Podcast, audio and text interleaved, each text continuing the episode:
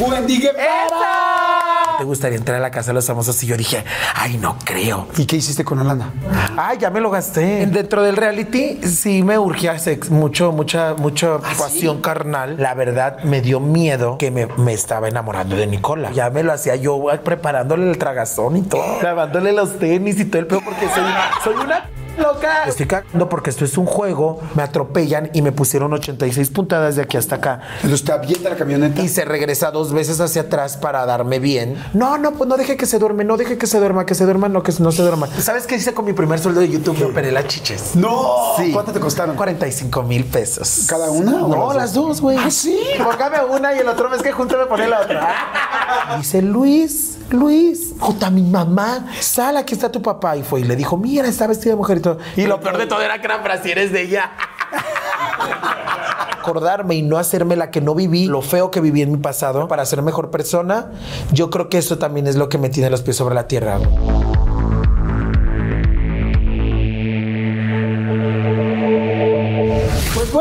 Una entrevista que tenía muchas ganas de hacer desde que vi que salió, no, desde que vi que entró a la casa de los famosos, me conquistó igual que a todo mundo. Creo que pocas veces nos dimos cuenta en un reality que alguien desde el día uno o dos decías, es que esta persona tiene que ganar y va a ganar. Y lo más lindo es que no ganó un reality show. Ganó el cambio de toda una sociedad, el cambio de que toda la gente volteara a ver a una persona que antes, lamentablemente, por su orientación sexual prejuzgaba, mucha gente, no todas, pero que mucha gente prejuzgaba y después dieron cuenta lo fantástico, lo genial, el alma, la forma de ser, la frescura de muchísima gente que lamentablemente a veces prejuzgamos. Y ese nombre y esa persona que llevó ese estandarte y que por algo hoy la queremos tanto y yo en lo personal no la conozco, pero la estoy conociendo, ya la quiero un chico. Y estoy hablando de Wendy Guevara. ¡Wendy! Jordi! ¿Cómo estás? Oye, qué fregonería. ¿Cómo Qué andas? increíble, no sabes qué gusto me da todo lo que hiciste y lo, Ay, gracias. lo divertida, lo linda, lo neta, lo agradable que eres. Este, qué chido, hasta dónde te ha llevado todo esto. ¿no? ¿Te imaginaste todo lo que iba a pasar en la casa de los famosos? Jamás, jamás. No manches, ¿cómo crees que me iba a imaginar? Güey, yo me da muchos nervios. Güey, yo estaba súper nerviosa cuando llegué. Ajá. Mira, primero cuando me hablaron. Me habla, me habla, me habla este, um, Ana María. Rosa María, perdón. Ay, Ana María. Sí, Rosa María, productora ejecutiva, Eh. Rosa María me, me habla eh, a través de Arturito Espíndola y me dice, oye, Wendy, fíjate que, que, que me está diciendo la, la productora que sí, que si tú te gustaría entrar a la casa de los famosos. Y yo dije, ay, no creo. Le digo, no, esta mamona me está bromeando. No, que de verdad. Y yo le dije, mira, güey, yo tengo un buen de fechas. Dime Fechas si es de las verdad. perdidas, el show fechas de de las las, perdidas. del show de las perdidas, nosotras. Entonces le digo, dime para yo ir moviendo si es verdad. Pues yo no la creía y no moví nada hasta que me dicen dos semanas antes, oye, eh, te ocupamos que vengas en, dos o dos semanas y algo para las fotos de la casa de los famosos. Le dije, güey, neta, si es verdad. O sea, no hiciste casting, o sea, es como, No, es ella. me hablaron. Ajá. Me hablaron rápidamente. y Sí, dije, porque además como es de famosos, ya conoce a cada uno de los famosos. Ah, exacto. Pero en tu caso, que eras pues como nueva influencer. Sí, yo en las ¿sabes? redes sociales. O sea, dijeron, es ella y punto. Sí, yo siempre ¿Nunca te nací en las redes sociales. No, jamás. Jamás. Mira, no sé qué pasó ahí, pero Arturo me dice que le enseñaba videos míos a la productora Ah. y que, y como Arturo siempre me ha seguido en YouTube, entonces yo siempre hago a vivos. Yo, a mí me funcionan los en vivos. No, no me gusta como, no le gusta, a mi público no le gusta como que yo grabe, no sé por qué. No, y me gusta como, no sé, más ese pedo. Entonces me, me hablan y me dicen, oye, es que veo que hablas demasiado. Entonces, fíjate, me hablaron los ejecutivos de Televisa y, y me hablaron y me dijeron, a ver, Wendy, yo dije, no me van a querer, güey. Dije, no me van a querer, porque yo un día estaba echándome un cague en el baño, de verdad, apenas me iba a bañar y dije, primero me echo un cague. Claro, no, entonces. Yo soy igual. me siento y me, me llaman. Ya ves que te hablan. Y sentada tú te cagas. Sí, güey, yo sentada así, ni sabía ni que ni si supiera, si supieran los ejecutivos que yo. ¡ah! Entonces, la neta, la neta, yo me puse bien nerviosa porque pues apareció, ya ves que te marcan de Televisa y dicen, estás a punto de recibir una llamada de Televisa San Ángel. Y yo, ¡ah! Dije, ay, yo toda cagada. Entonces le digo, ay, sí, que si deseas aceptarlo. Y yo, claro. Claro, mamona. Pues lo acepto. Y ya me dicen, a ver, este, necesitamos que me digas cómo apareces en tus redes sociales. Eran los ejecutivos como diciendo, a ver, ¿a quién van a meter esta puñetas? ¿Quién es? Sí. Entonces, no, pues esto, a ver, me puedes enseñar y todo. Tus canales, mandarme el link y todo a mi, a mi secretaria y todo, pues se los mandé. Y me marcan como a los dos días otra vez los mismos ejecutivos. Me marcan y me dicen, oye, este, ¿qué crees que vi un video tuyo y ahora mi esposa ya diario te ve? Y tú crees, ¿qué onda, Wendy? Entonces, sí, sí vas a querer entrar y todo, pues mira, te ofrecemos tanto y tanto. Y yo dije, no, pues Dije, pues bueno, la verdad en YouTube ganó más al mes. Dije, ¿Más de lo que te ofrecían? Sí, güey, claro. Y eso mismo te, te, terminaron dando. Este, poquito menos. ¿Poquito, poquito menos? No manches. Pero bueno, luego las campañas y la lana sí, y todo. Bueno, sí, y, sí. Y, no, la neta me fue súper bien. No, me fue súper bien y ganar. Ajá. Y además me divertí que hubo momentos de depresión que me sentí mal, pero nunca lo decía y me quedaba calladita. Pero la neta, este, pues yo estaba más que nada contenta. Yo te lo juro que yo estoy hasta hubiera sido la más pendeja de decir, no me importa que no me paguen, yo voy. Porque yo dije, qué sí, lo hubieras padre. hecho, ¿no? Sí, lo hubiera claro. hecho, te lo juro, porque dije, qué chingón y todo. Pero también, güey, pues saqué mi casa, o sea, la tenía que estar pagando y todo el pedo. Y yo decía, no mames, es que no, a ver si me alcance. Y yo les dejé mis canales a mis amigas, ayúdenme en lo que yo estoy en la casa. Ustedes hacen como una mesa redonda en mi casa y, y hacen un desmadre en, mis, para en que mi siga canal. generando para dinero. que siga, nomás no pasen las imágenes, puñetas, porque no lo quitan. Y entonces nomás hablen de eso. No, fueron bien inteligentes los de la empresa y mejor se llevaron a mis amigas ahí a echar pedo y desmadre. Como que dijeron, no, estas culeras, mejor tráiganselas. No, no, yo no sabía nada. No, yo, no, manches. yo encerrada, güey. Entonces llega el día y yo súper nerviosa voy a las fotos y nos tapan y todo y que no nos viéramos ni nada. Entonces como a los primeros que fueron destapando nos empezamos a hablar por mensaje. Ajá. Y nos fuimos en el hotel. ¿Quiénes fueron los primeros que Poncho fue el primero que me habló. Ajá. El primero que me habló fue Poncho. ¿Qué onda, güey? Ya supe que vas a estar y todo. Le dije, mira, güey, yo ya sabía que el Poncho es medio rudo y tiene un humor fuerte. O sea, su, su, forma de ser es muy fuerte. Entonces la gente me decía, va a estar Poncho, ten cuidado, es bien homofóbico y te la va a hacer yo. Y yo la neta dije, no mames. Dije, la iba, iba con miedo, pero también iba como, como Sí. retadora, güey. Ah. Dije, a ver, si me Pero la tú hace- también eres muy cañona. Sí, yo dije, si alguien me la hace de pedo, no, que lloren en mi casa, que lloren en las de otros. Claro. Dije, no, no mames. O sea, yo dije que mi mamá esté viendo cómo me están haciendo mierda allá adentro. Prefiero yo hacerlos mierda y que me vale madre que me saquen. Entonces yo dije, no, pues yo iba con mi, yo iba a ver si es cierto que muy perros. Y iba con eso, pero también iba yo a tratar de, pues, de ser amigos. Y, porque yo, la neta, no, es muy poca la gente que me cae mal. No tengo gente que me caiga mal, güey. Siempre yo me he llevado bien con todo el mundo. Qué. Entonces, la neta, entro y que me ponen de pareja para entrar con el pinche poncho. Entramos juntos. Oye, pero como te dijo, oye, vas a entrar, tal, tal, que te dijo, vamos Me a hacer dijo, una estrategia. vamos a hacer equipo, vamos a hacer equipo, Oye, güey. digo, Poncho nada tonto, porque como se mueve muy bien en redes, sabía que tú estabas muy fuerte en redes y sabía que evidentemente tú ibas a llamar mucho la atención. O sea que Poncho también estaba yendo por ti como diciendo, esta le va a ir muy bien. Sí, y yo también sé que Poncho es muy fuerte Sí, en redes. es muy fuerte, Yo sé, y él tenía más seguidores que yo. Tenía. Ay, no es cierto. Tenía. Tenía, perra, no es cierto. Lo amo al Poncho. Y, y luego, este, pues yo dije, pues sí. Dije, pues vamos a calarnos. Igual allá adentro, si no, no jala, pues nos mandamos a la reata y cada quien por su lado. Entonces ya después de tiempo, pasan días, pasan días, no llega lo del hotel donde te encierran. Si te encierras, que te encierran Pues como me cinco me días antes. manda mensaje Sergio Mayer a mi WhatsApp. Yo dije, ah, cabrón, ¿quién es? ¿Qué onda, hermosa? Soy Sergio Mayer, ¿cómo estás? Y todo. ¿El de Garibaldi? Sí, y yo, Sergio. Y me dice, sí, me dijo, ¿qué onda? ¿Cómo estás? ¿Qué sabe qué? Y todo. Y, y también yo le mandé mensaje yo a Paul. Porque sabía, fue a los que fueron destapando, Ajá. fue a los que empezamos a, a- a hablarnos. Hablé con Apio, este, con nada más. Y había como una tregua así de, entre tú y yo no nos, no nos vamos Sí. a nominar. Nos vimos en el hotel, ahora sí lo puedo decir, nos vimos en el hotel, nos escapamos de la habitación, hicimos como dos reuniones en el cuarto de Sergio y me puse hasta el culo. Todos haciendo estrategia, ellos hablando, es que vi que Nicolás lo platicó porque ya le platicaron a Nico. Entonces estaba Poncho, Sergio, Maricler, Sofía, Paul, Apillo. Pero yo peda, güey. Ellos, no, güey, que quién son los demás que van a entrar. Hay que fijarnos. Primero vamos a sacar a los, a los extranjeros y todo. Es- va a estar Nicola, Nicola y, y, y- y- Jorge. Y yo decía, pues, ¿quién son? Yo, la neta, yo no los conocía. Y yo había estado en Guerreros una vez y conocí a Nicola y ni me acordaba. La neta. Yo no me acordaba, pues ese día lo conocí, bla, bla, bla. Fui al programa y me fui a la. Claro. Entonces. Literal, des- ¿eh? Sí, es- literal, literal. es verdad. Güey, me voy. Y yo, eh, los dos días que nos vimos, todos platicando, platicando, platicando, y yo peda. Y luego al día siguiente me levantaba y no podíamos salir del hotel, güey. Y yo le hablaba a mi amigo a Marlon y le decía, Marlon, estoy cruda. Y me decía, no mames, si vas a entrar al programa porque estás peda. Y yo, ay, porque nos juntamos en una reunión. Y chilaquiles, Y, y- ¿no? y él me mandaba pozole, güey. Me mandaba pozole a la recepción y la recepción me lo subían porque ya no me dejaban salir de la habitación ni nada. Entonces ya nos fuimos y esa era la que dijeron que es que su puta regla de oro.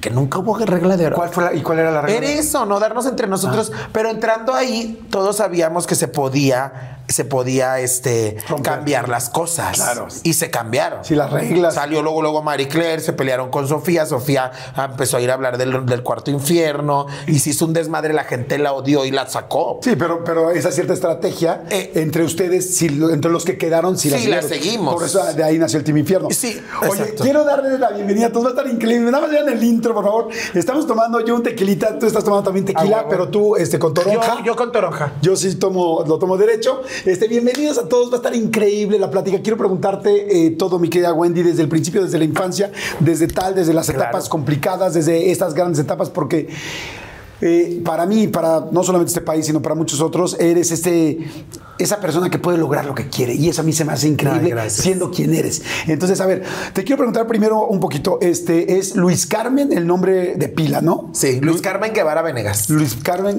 ¿por qué Wendy? O sea, ¿quién te puso Wendy? ¿Tú te pusiste? ¿Cómo estuvo? Este, yo, güey, cuando cu- había una novela muy famosa que se llamaba Amigas y Rivales, que creo que era de, de, de este señor, ¿cómo se llama? Emilio de la Sí, Emilio, Emilio La Rosa. Emilio La Rosa. Entonces yo iba en la primaria, yo iba como en quinto, sexto de primaria Ajá. y me encantaba la novela, güey. Pues me encantaban los ay, la Arad de la Torre, se me hace, ay, papacito. En ese tiempo. Entonces, es- le mandé saludar. Es que me lo he encontrado Sí. y siempre le digo, le digo esto y dice, ay, pinche Wendy, es muy buen pedo. Yo no lo, no lo conocía. Entonces, este, yo decía, no mames, Roberto, él se llamaba Roberto de la O. Y yo decía, ay, Roberto. no. Pues yo estaba chiquilla y me calentaba todas, se daban unos besotes bien apasionados en la novela.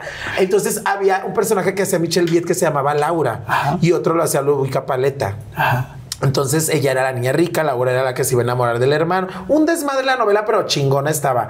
Entonces, este, yo le ayudaba a una amiga a barrer los cabellos en la estética. Ok.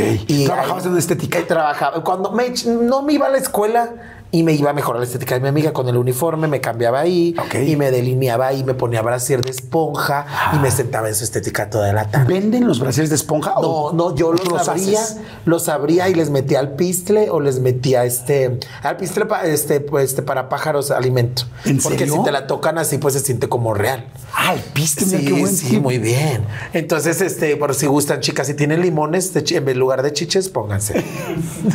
Oye, perdón, voy a hacer un paréntesis nada más en medio de esto.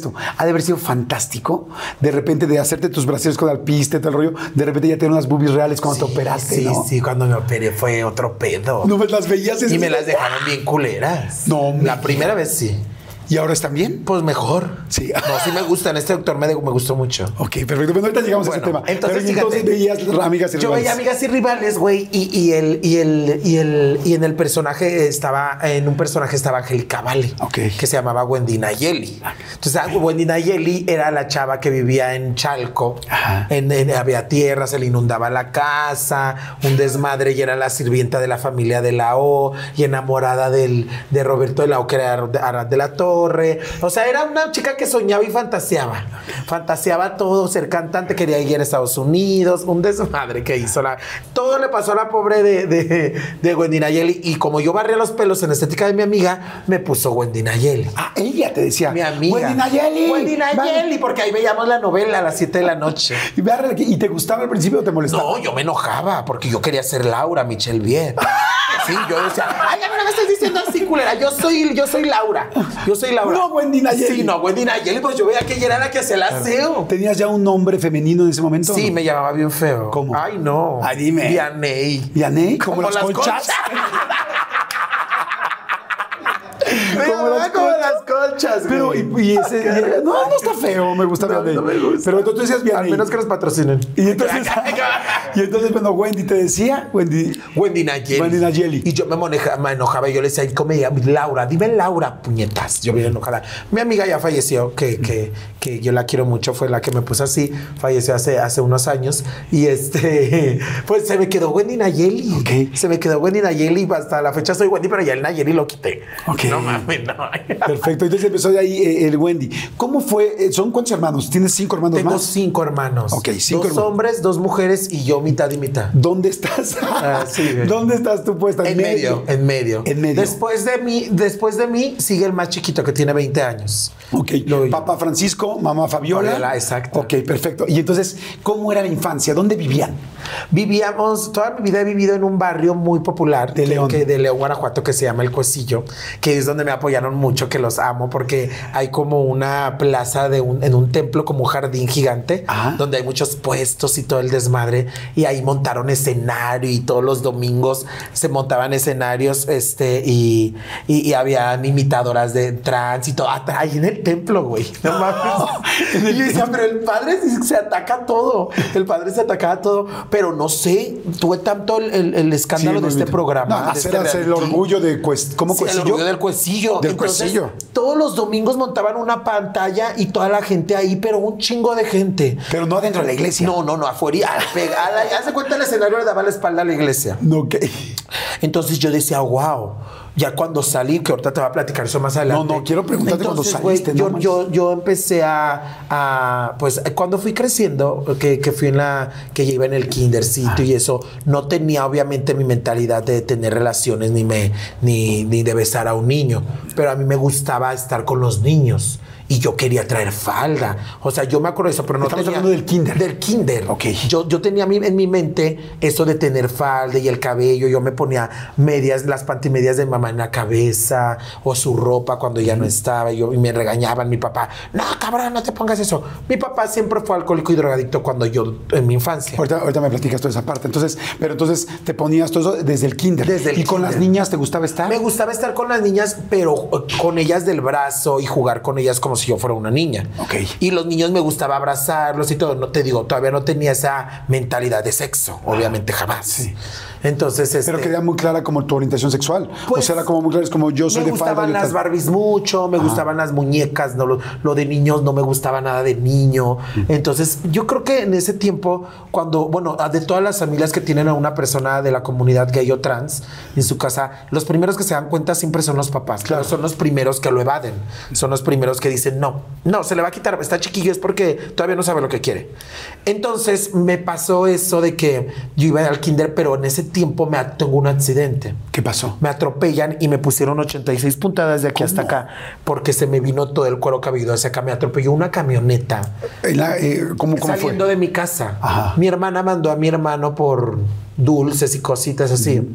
Entonces cruzó y le digo, no, espérame, espérame, porque yo llorando que lo quería acompañar, me cruzo y yo no vol volteé bien, peñe- bien pendeja hacia el lado contrario. Volteé al lado contrario, entonces la camioneta, güey, me aventó, güey.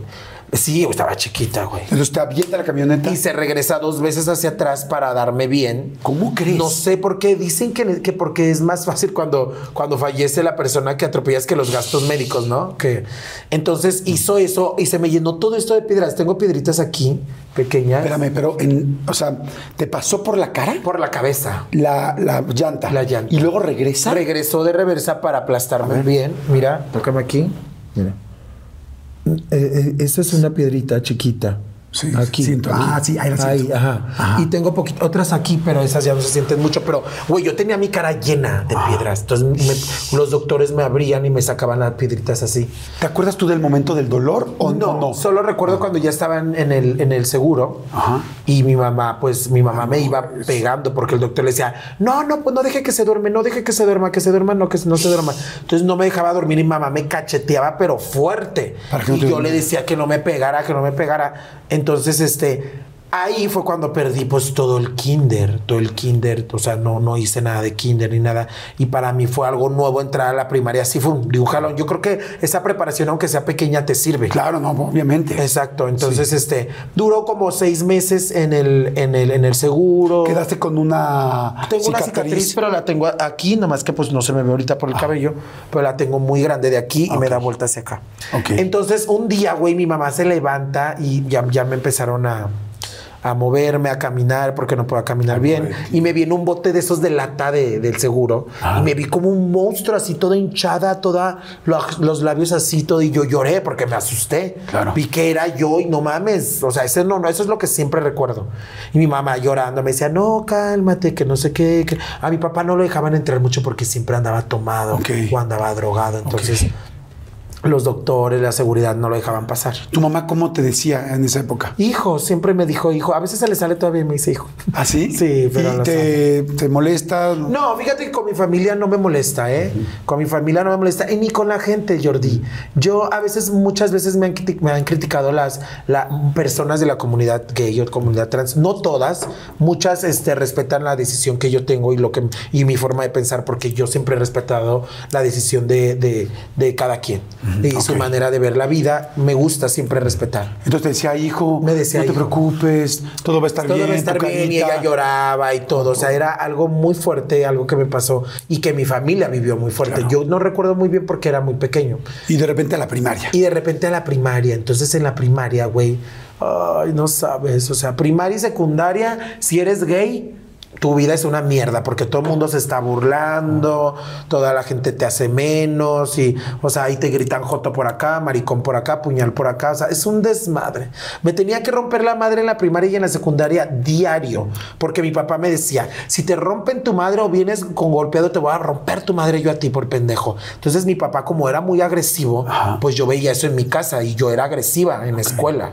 Yo era una un niño muy agresivo y que me peleaba y se me decían joto, maricón, yo me les dejaba ir a putazos. ¿Y ganabas? Casi siempre. ¿Sí? Y si no le hablaba a mi hermano que era más grande y iba dos años más alto que yo y le hablaba que no lo chingáramos entre los dos. Oye, ¿y no cuando les pegabas y cuando les ganabas no le paraban? Sí, ya no me decían. Ya no me decían. Pero siempre hay unos niños castrosos. Y, no, y te daba, eh, te dolía ir a la escuela, así como no Me- quiero no ir. quería, por eso dejé la escuela para las puñetas que me dicen ahí los periodistas que me dicen, no fui pendejos por eso, porque siempre me bulleaban. Entonces, porque ha habido varios culeros que me dicen que no estudié y que saqué, pero me vale madre. Entonces, güey, en la secundaria igual, pero en la secundaria ya era el pedo más grande porque a mi hermano se burlaban de él porque tenía un hermano gay. Entonces, como iba él dos años más arriba que yo, le tocó también estar en la secundaria. Entonces, él ya le daba como pena y todo, o, o si yo hacía algo, ya, ya en la secundaria ya era una jotísima yo, y yo bailaba en la pared y todo, y salían las canciones esas de la tortura de Shakira, y yo me sentía Shakira, güey, no mames, yo... Oye, la tortura era, pero para tu hermano. Sí, ¿no? güey. Decía, Wendy, ya. La tortura era para. Y, güey, lo que pasaba es que después empezamos a tener muy mala, muy mala relación de hermanos él y yo. Ok. Porque él ya se avergonzaba, le decían tu hermano el maricón y tu hermano hizo esto, tu hermano se hizo, hizo- se andaba- le andaba agarrando a tal y así.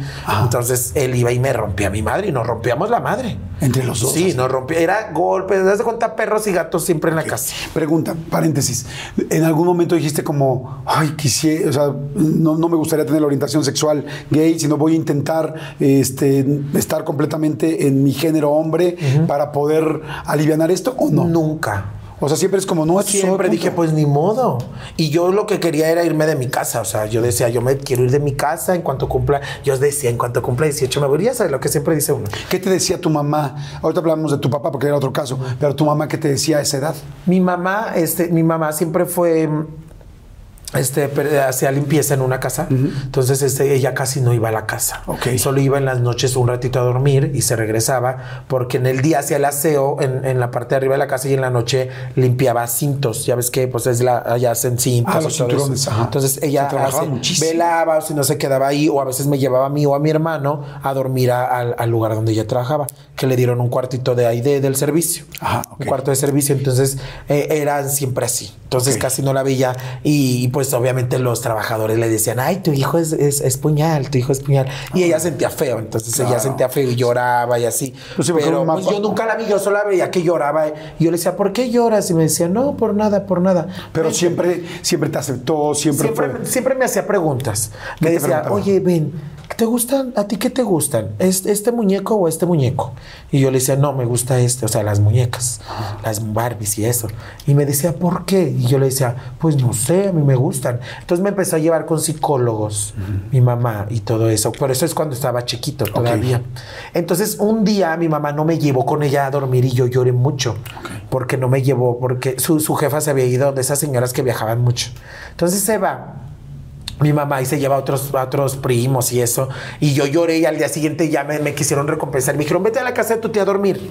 Y me fui co- con mis primos súper feliz y todo. Entonces era para tiempos de Navidad y estábamos como haciendo luminaria y así es que uno aprende a iluminaria en la calle Ajá. y todo. Y, y es que me pasó, eso que me pasó también dije, no mames, ¿verdad? Que lo pienso, digo, no mames, la vida no me quería aquí. Entonces, la neta que me pasa eso, me voy a dormir con mi tía y, y había un chavo más grande de la edad de mi hermana que iba con ella en la escuela, Ok. con mi hermana de las más grandes. Y el chavo, mis, sobrin- mis primos empezaron a decirle, ah, mi primo es Joto, mi primo es Joto, que yo. Entonces yo estaba más chiquillo y mi tía me había puesto un, un pantalón de pechera de esos de tirantes. Como, ah, sí, sí. Sí, como de pachucos, así como verol, así, pero de esos que traen tirantitos y se ponen así. Se, se- se- entonces de atrás me los puso bien, mi tía me había bañado, ella bien tranquila y todo, y me voy y el chavo me agarra y me lleva como a una obra negra, donde pues todavía no estaba construido todo, y me empezó ¿Pero a qué te dijo? Nada, ¿Por qué te me dijo, vente, acompáñame, acabamos por, por más palitos para hacer eh, la, eh, meterle a la luminaria eso. A la, ¿Como a la fogata? A la fogata. Ah, ok. Entonces yo dije, pues vamos. E- ¿Edad? ¿Cuántos años tenías? Tenía como mm, 10 años, 11. Oh, estabas chiquitito. Entonces eh, me lleva y, y ahí fue cuando me tuve esa violación, tuve una violación cuando, cuando tenía esa edad. Pero, ¿y, y te dijo algo el niño? ¿Te explicó? Nada, solo tal? me volteó y me quitó el esto, me, me desabrochó y me bajó y pues yo me quedé paralizada, o sea, yo no sabía qué hacer. Y lo único que tenía era frío porque allá estaba un chingo de frío. Entonces yo me quedé así y él me, me decía, te duele, te duele. Y yo no decía nada. O sea, ni sí, ni no, ni nada. Y pues me introdujo, o sea, me, se me, me penetró y fue cuando me dolió. Yo me quité, pero me salió mucha sangre. Entonces me salió mucha sangre y yo me asusté mucho. ¿Te habían hablado algo de esto tu mamá o tu papá? No, de, oye, nunca. ten cuidado, tal. No, nunca, nunca. Mi mamá trabajaba tanto, mi papá andaba pues siempre drogado y todo eso. Entonces yo siento que es muy, es, eh, es que a veces a muchos padres les da pena hablar, hablar eso, tipo de ese tipo de temas con sus hijos, pero créeme que sí sirve. Si a mí me hubieran dicho, si un día alguien te lleva solo Y no, a un y- lugar, tú vete o corre. Sí, te, te voy a creer. Ajá, exacto. No te voy a regañar. Claro. Porque él me decía, si le dices a tu papá, te va a chingar tu papá. Y esto está malo y tú tienes la culpa. Eso te decía. Él me decía que era malo y que yo había tenido la culpa. ¿Y por qué te decía que tú habías tenido la No culpa? sé, pero yo niño, güey, Claro, le sí, creí. 10 años, Obvio, claro. o sea, era una mamada. Entonces, me ¿Y- hace eso. ¿Se salieron o alguien los cachó? No, me gritaron mis primos. Oye, eh, eh, eh", me gritaban, Melo, Melo, así me decían Carmelo. Me gritaban, me gritaban. Y Melo, yo Melo me por Carmen. eso por Carmen, Carmelo, así. Ajá. Entonces me decían Melo. Ajá. Entonces me subo yo eso, güey, y, y me- y él me limpia, trae una sudadera así, y me limpia con la sudadera. Entonces, este, me voy yo y me, me fui toda asustada. Y mi primo llega y me ve cuando él me está subiendo el pantalón. Y mi primo va y le dice a su mamá, oye, mamá, este tal, no voy a decir el nombre, tal persona era vecino de mi tía. Es vecino, pues. Entonces este le dice, hey, le andaba agarrando atrás y todo. Y mi tía, pues, se atacó. Dijo, a ver, ven, ven para acá. Y me vio todo el pantalón donde me abrochó él, pero todo enroscado. Ah, de dijo, atrás. alguien se lo quitó. Sí. Dijo, no, a este. Entonces mi tía me dijo, a ver, ven, ¿qué pasó? Y yo le dije, no, nada, nada. Yo siempre dije que nada. Y ella me, me checó atrás y me vio sangre y me vio, pues, tierra en las pompis y cosas así. Entonces hizo un desmadre. Ella fue a pelear con la mamá y se llevó un cuchillo y quería matar a la mamá del muchacho y al muchacho. Llegaron unas policías y fueron muchas cosas que pasaron. Esa noche para mí fue larguísima. No. Fue larguísima y llena de mucho miedo porque todavía llegué a, a la delegación y en la delegación. Hasta fueron al Ministerio Público Sí, en la delegación todos los doctores eran como tres y aparte enfermeras, todos me metían el dedo al ano. Todos, y eran muchas luces así y yo, yo acostada. Entonces, uno llegaba y me metía el dedo, otro llegaba y me metía el dedo. Entonces, yo, para mí en ese tiempo, yo decía, me están haciendo lo mismo que el muchacho. Claro, ¿Sí me entiendes? yo- yo, no sé cómo sean las pruebas. Ah, Pero digo, bueno, es exacto. que si uno llega y es como le violaron, no, pues de cualquier manera te están penetrando. Y ¿no? güey, todo eso es un trauma porque yo, a mi mente yo tengo todavía, o sea, de cuando me tocaban, me tocó él y todavía ellos me metían y me metían y me metían. Y a lo mejor esto dicen, pues bueno, ya es medicina, pero uno como persona no te lo quitas nunca de tu mente y menos de niño. Claro. Y siempre me dicen, oye, hablas muy normal de eso. Le digo, sí, porque sí fui a terapia. Claro. Fui a terapias, mi mamá me llevó a, a psicólogos, por eso te digo que nos juntamos. Pero además hablar las cosas así, primero motiva que mucha gente tenga cuidado, muchos Exacto. papás tengan cuidado, que muchos niños y niñas que les ha pasado a esa edad, ahora adultos, lo puedan hablar. Exacto. Y te, y te que tú lo puedas sacar y que lo puedas estar. E- Es lo que te digo, porque mucha gente dice, es que lo hablas muy normal, lo hablo muy normal porque tomé terapia. Yo sé que no, cada cabeza es un mundo y todos pensamos distinto y tomamos, asimilamos las cosas diferente.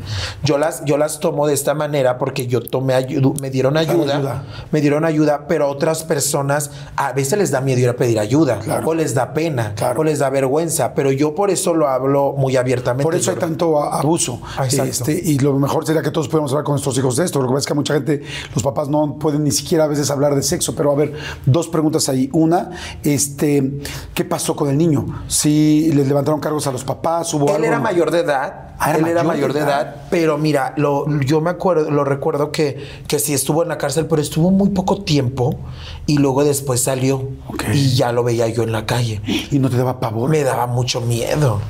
Y mi mamá lo veía o veía a su mamá y se peleaban a palabras y todo. Entonces dejamos de ir con mi tía muchos años. Porque ahí vivía él. Y ahora es una persona que es drogadicto y que vive en la calle, el chavo. La segunda pregunta, a partir de esta pues situación tan complicada, ¿no después te costó trabajo la sexualidad? O sea, que dijeras, no me toquen, no me tal, no se me acerquen, con, ya con tu pareja o con alguien, porque, porque uno de repente queda muy lastimado. en Fíjate situación que no, la verdad no, no, me, no me pasó así. Y yo veo que, que hay casos que sí, pero yo creo que porque mi mamá, mi mamá me llevó a muchas terapias, bueno. yo creo que eso me ayudó bastante. Ok, y entonces acaba esta situación. ¿Qué te dijo tu mamá? O sea, esa noche que llegaron a la casa te dijo algo. te- No, mi mamá no sabía ni qué decirme, ya se- ellos se sentían culpables. Entonces mi papá estaba súper, pues hasta la madre drogado y todo el pedo. Y, y ¿Se yo lo único que tenía de miedo era que mi papá supiera. Yo decía, no, mi papá me va a golpear, me va a matar. O sea, era que- más mi temor, yo creo que eso. Que, que, y el que me tocaran y eso, yo decía, ay, yo tenía miedo a que mi papá viera, ¿sí me entiendes? Pero imagínate qué fuerte, o sea, es ya un niño chiquito de 10 años con una violación, ministerio público tal, y luego saber que todavía hay algo que te da más miedo, que Miedo, lo que acaba de pasar. ¿Y qué pasó? Pues yo después de todo eso orina- eh, orin- dejé de orinar la cama como a los 14 años, pero De me- miedo, de miedo. pipí. Me decía, me decía la psicóloga que era por eso. Me decía, bueno, yo creo que su hijo es por esto, orina la cama, entonces dejé de, de- de mojar la cama hasta los 14 o algo así. ¿Dormía sola? Como... Dormía sola siempre. Pero o a veces me tocaba dormir mucho con mi hermano porque somos de la misma edad y, y siempre lo orinaba. Lo orinaba y siempre me levantaba él y nos peleábamos a golpe. Otra vez me orinaba mamá y así. O sea, era un ¿Qué te pedo. decía tu mamá? Porque la casa era pequeña y no cabíamos en otros lugares. ¿Mande? ¿Qué te decía tu mamá cuando se hacía? No, decía, no, no, déjenlo, yo limpio, yo lo seco, yo lo lavo y así. Entonces ella trataba como de... Pero a veces también sí había días que se enojaba y decía, no, ya no mames, ya, ya no puedo. Porque era siempre, siempre... Y yo decía, ay, no, qué vergüenza y me daba pena y, y todo, pero no era algo que no podía. Claro. Yo decía, si me anda de la pipí me voy a levantar, me voy a-". Y me concentraba y me concentraba y no Ay, podía. Entonces era mucho pedo para mí y mi papá siempre, eh, eh, yo creo que era todo, lo del el temor de mi papá, lo que me había pasado y todo eso se me juntaba. Claro. Todo eso se me juntaba. Cuando te enteró tu papá de este asunto del niño, de lo de la violación, ¿cómo reaccionó? No me dijo nada, nunca me habló del tema, pero obviamente que la que le echó la culpa fue a mi mamá y a la que golpeaba era mi mamá. ¿Había mucha violencia en tu casa? Siempre golpeaba a mi mamá, golpeaba a mis hermanos, a mis hermanas. Entonces era cre- crecí como en un ambiente muy fuerte. Ok. En un ambiente muy fuerte, pero, pero siempre en la calle, la verdad me la vivía más en la calle. Ya cuando fui creciendo más, que empecé a trasvestirme y todo eso, pues empecé a conocer chicas travestis y todo. Y yo dije, esto es lo que yo quiero. Sí, no. Yo me maquillaba y me, me- me ponía una peluca y yo me sentía que en realidad esa era mi vida. Ajá. Y decía, no mames, soy yo. O sea, después de tanto estrés y tantas cosas que me pasaban en mi vida de, de- de- de hombre, Entonces, de vestida, de estar vestido como hombre, me iba acá y era un alivio por completo. para Así era la peluca, el tal, es como, y no estoy ahí cerca. Me voy a regresar un poquito nada más a esta parte. En la parte de la violencia y de los golpes para todo el mundo, tal, te me decías que te escondías, ¿no? Yo me escondía debajo de la cama o mi mamá me decía, córrele que ahí viene tu papá, córrele, escóndete, escóndete. Entonces, pues a ella le pegaba y le pegaba a mis otros hermanos, pero a mí no me encontraba porque mi mamá me escondía. Me ¿Dónde te escondía escondía? debajo de la cama o tenía un closet pequeñito como un roperito y me metía en el ropero. ¿Nunca levantaron cargos a tu papá? No, nunca. O sea, como que... Nunca, es que le teníamos mucho miedo porque es que él tomaba y, se metía de todo, entonces se ponía como un diablo y al día siguiente no se acordaba. ¿Le daba cruda a tu papá Le daba- moral? Así de... Sí, yo creo que sí, pero yo creo que después seguía al día siguiente traes la peda y la loquera La y conectaba. siempre traía muchas mucha espuma verde aquí porque tomaba pastillas de estas que son clonazepam y todo eso con cervezas y cosas así. Entonces se le explotaban, era una explosión en su cuerpo. Entonces yo, yo comprendo mucho a mi papá porque yo después de tiempo que, que fui creciendo me, me drogaba yo con, con chemo, con estas, con- con, sí, con, con cemento, con re- cemento, resistol. con resistol. Me drogaba mucho y diario, desde las 9 de la mañana hasta en la noche me drogaba y otras me dormí un ratito y otras en la mañana. Y así me drogaba y me drogaba y me drogaba.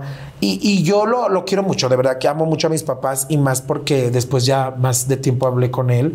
Habla, él fue el que me pidió disculpas y todo porque sé que tenía un problema, que era su drogadicción, su adicción. Sí, que era una enfermedad. Exacto, descubrí eso. ¿Te quedó a ti algún trauma, dolor o algo así que hoy todavía tengas? No, te lo juro que no. Wow, Yo veo a mi papá y lo amo, ¿eh? Lo amo y mi papá, soy su orgullo ahorita de mi papá. No, no, bueno, pues no es para menos. Y de mi mamá y me dice, no, y o sea, y los Eres, vi. mi or- eres también mi orgullo. y te acabo de conocer. Güey, no mames. Y la neta, lo- yo los amo y jamás voy a juzgar a mis papás por nada. Yo cuando platico todo esto en las entrevistas que me han hecho o, o- o así, que, que he tocado los temas, los toco, pero también siempre los toco y, le- y trato de decirle al público, a la gente, que no los ataquen, que de verdad me los respeten, porque obviamente a mí me duele si les dicen cosas. Y ha habido gente que por lo que he platicado, mis papás tienen un canal de YouTube donde hacen en vivos. Entonces van y le dicen cosas. Pinche viejo, cómo lo maltrataba y cosas así. Pero obviamente solamente detrás de la puerta de mi casa sabemos lo que nosotros vivimos. No, y hay una cosa que es muy real. Las adicciones son una enfermedad. Exacto. Y, y la gente que hemos vivido con una persona adicta, sabemos que es una enfermedad y que la persona no puede salir de ahí y no lo hace a propósito. Inclusive ni siquiera se está dando cuenta de lo que está haciendo. Y después cuando hablas con ellos no saben ni siquiera lo Exacto. que pasó. Era- eran esas cosas las que sucedían siempre. ¿Te parece bien si vamos rápido a un refil para que A la huevo. gente pueda ir a- al baño, a tal, a lo que sea? A huevo que sí. Y, este, y regresamos y seguimos platicando. Sí, claro, ya. Oye, güey, qué gusto, qué gusto Sale, conocerte, qué gusto platicar. Gracias por, por No, platicar y gracias todo, por la confianza. Miren, vamos de volada. Si les está gustando, por favor, denle like, suscríbanse al canal, porque además, si se suscriben, es gratis y siempre lo va a hacer. Cada vez que hay una entrevista, les sale y así no se les olvida, no se les pasa. Suscríbanse, eso nos ayuda a que tengamos muchas entrevistas más. Regreso de volada. Eso, mamones. Sí se siguen llevando muy bien los del Tilupio, Súper bien todos. ¿Sí se hicieron amigos reales? La verdad, con el que hablo, con los que hablo más es con Emilio, Poncho y Nicola. Ah. Hablo más con ellos. Con Oye. Emilio Poncho y Nicola. Con, con Apio de repente también hablo mucho, pero Apio me encanta porque pues es- somos pues comadres. claro. Yo le digo que somos comadres. Sí, platican mucho. Sí, platicamos Oye, ¿y mucho. real nunca hubo ninguna atracción por Nicolás? Sí, obviamente, sí es un güey súper guapo, te encantan los hombres guapos. Sí, ¿por qué de no? primero sí me gustaba Nico. Ah. Co- De primero, la verdad, lo queríamos sacar. Dijimos, vamos a sacar a las rubias o a las rubias reales, que era Nicola y Jorge, porque esos sí son reales. Entonces, este, yo, pues ya ves que yo soy este, oxigenada. Entonces, güey, yo, yo sí, este, yo, yo sí dije, qué guapos están. La- Cuando vi a los dos, dije, qué guapos, pero Nicola sí se me hizo más bonito. Y dije, qué guapo, pero dije, ni modo, perro, los tenemos que sacar. Entonces, él, se, él se, se se metió al cuarto de nosotros y dijo, no, yo aquí me quedo y aquí me quedo y aquí y se quedó. Y lo fui conociendo y descubrí que es muy buen, una buena persona, es muy lindo. Y de primero, obvio, que pues me agarraba y todo. Y yo decía, oye, este me lo voy a echar un día en la noche, vas a ver. Y yo decía, sí, sí, hasta que un día, Jordi, en la casa de los famosos nos ponen el pinche cine. Noches de cine el miércoles. Nos ponen el cine y de repente vemos, él y yo nos quedamos. ¡ah! Donde nos estaban pintando la novela de amor, él y yo en la casa de los famosos. Pero después de todo lo que vi, dije, pues obvio que sí parecía. Claro. Sí parecía. Porque además sí te gustaba. Y, y no sabemos si él sí quería. Sí. Yo digo que sí. Pues tanto que tenían sin tener relaciones, teníamos. Nunca abajo de las, de las sábanas o así se tocaron, se tocaron un poquito más. ¡Ay, che cochino!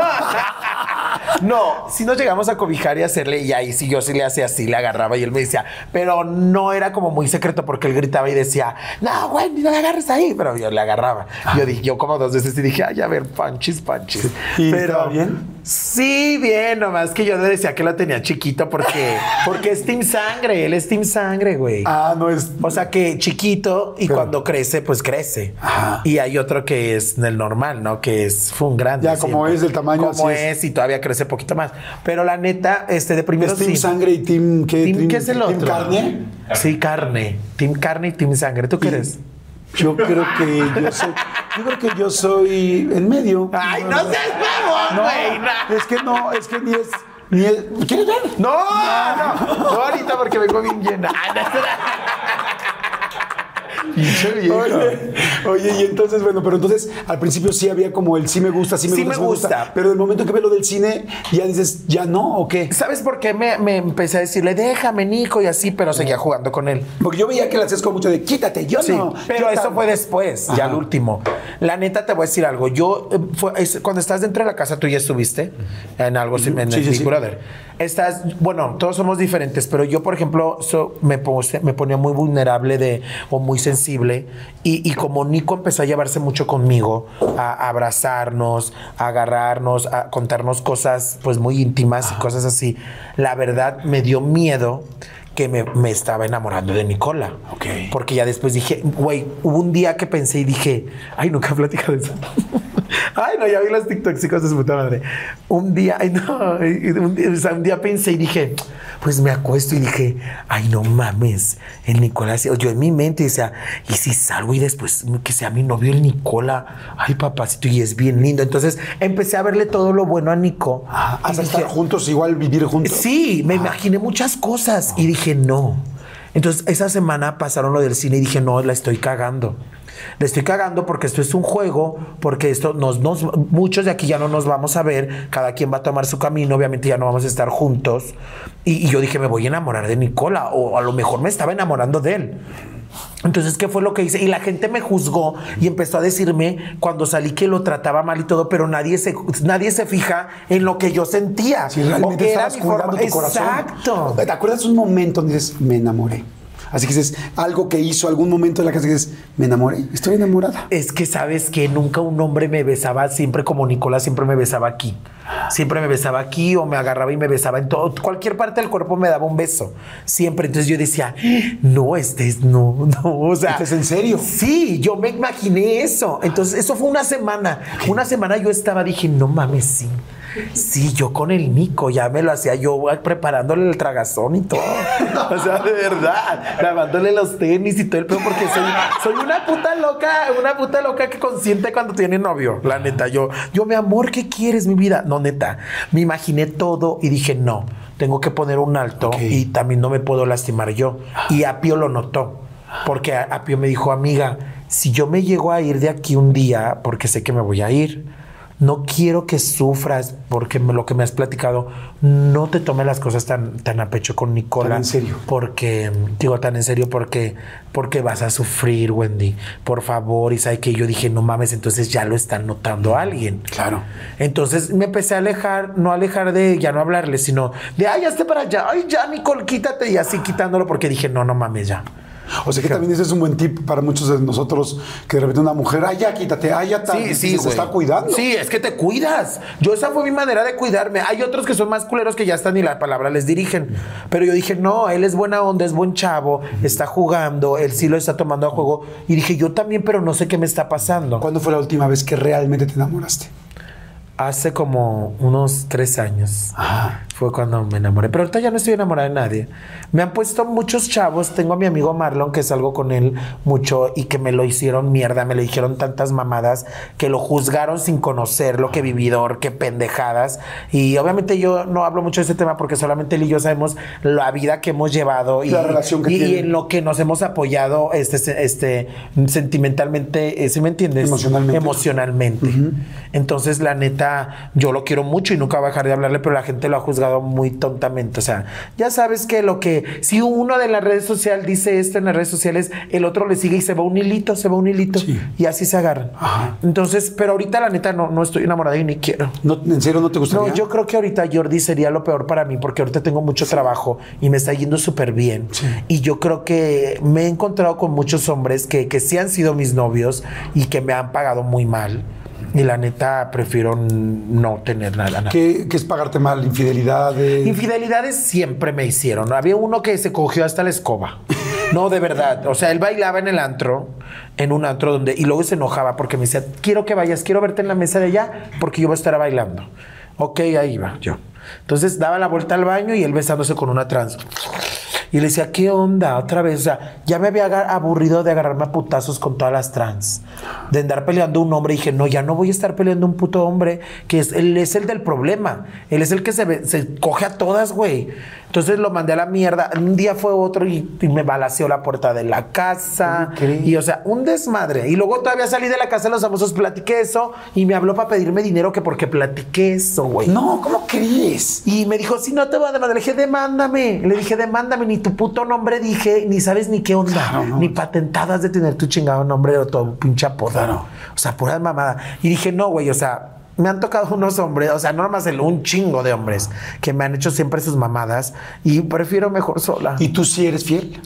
Cuando, antes de que ellos me son, me son infieles, sí soy fiel. O sea, mientras estás Ya, mientras eres- estoy, estamos, está bien. Pero si me doy cuenta de algo, me encanta echarme a sus primos, a sus amigos, y me gusta. Me, me ha llegado a gustar eso de que digo, ay, no mames, este no me ha hecho nada, pero se me antoja el primo.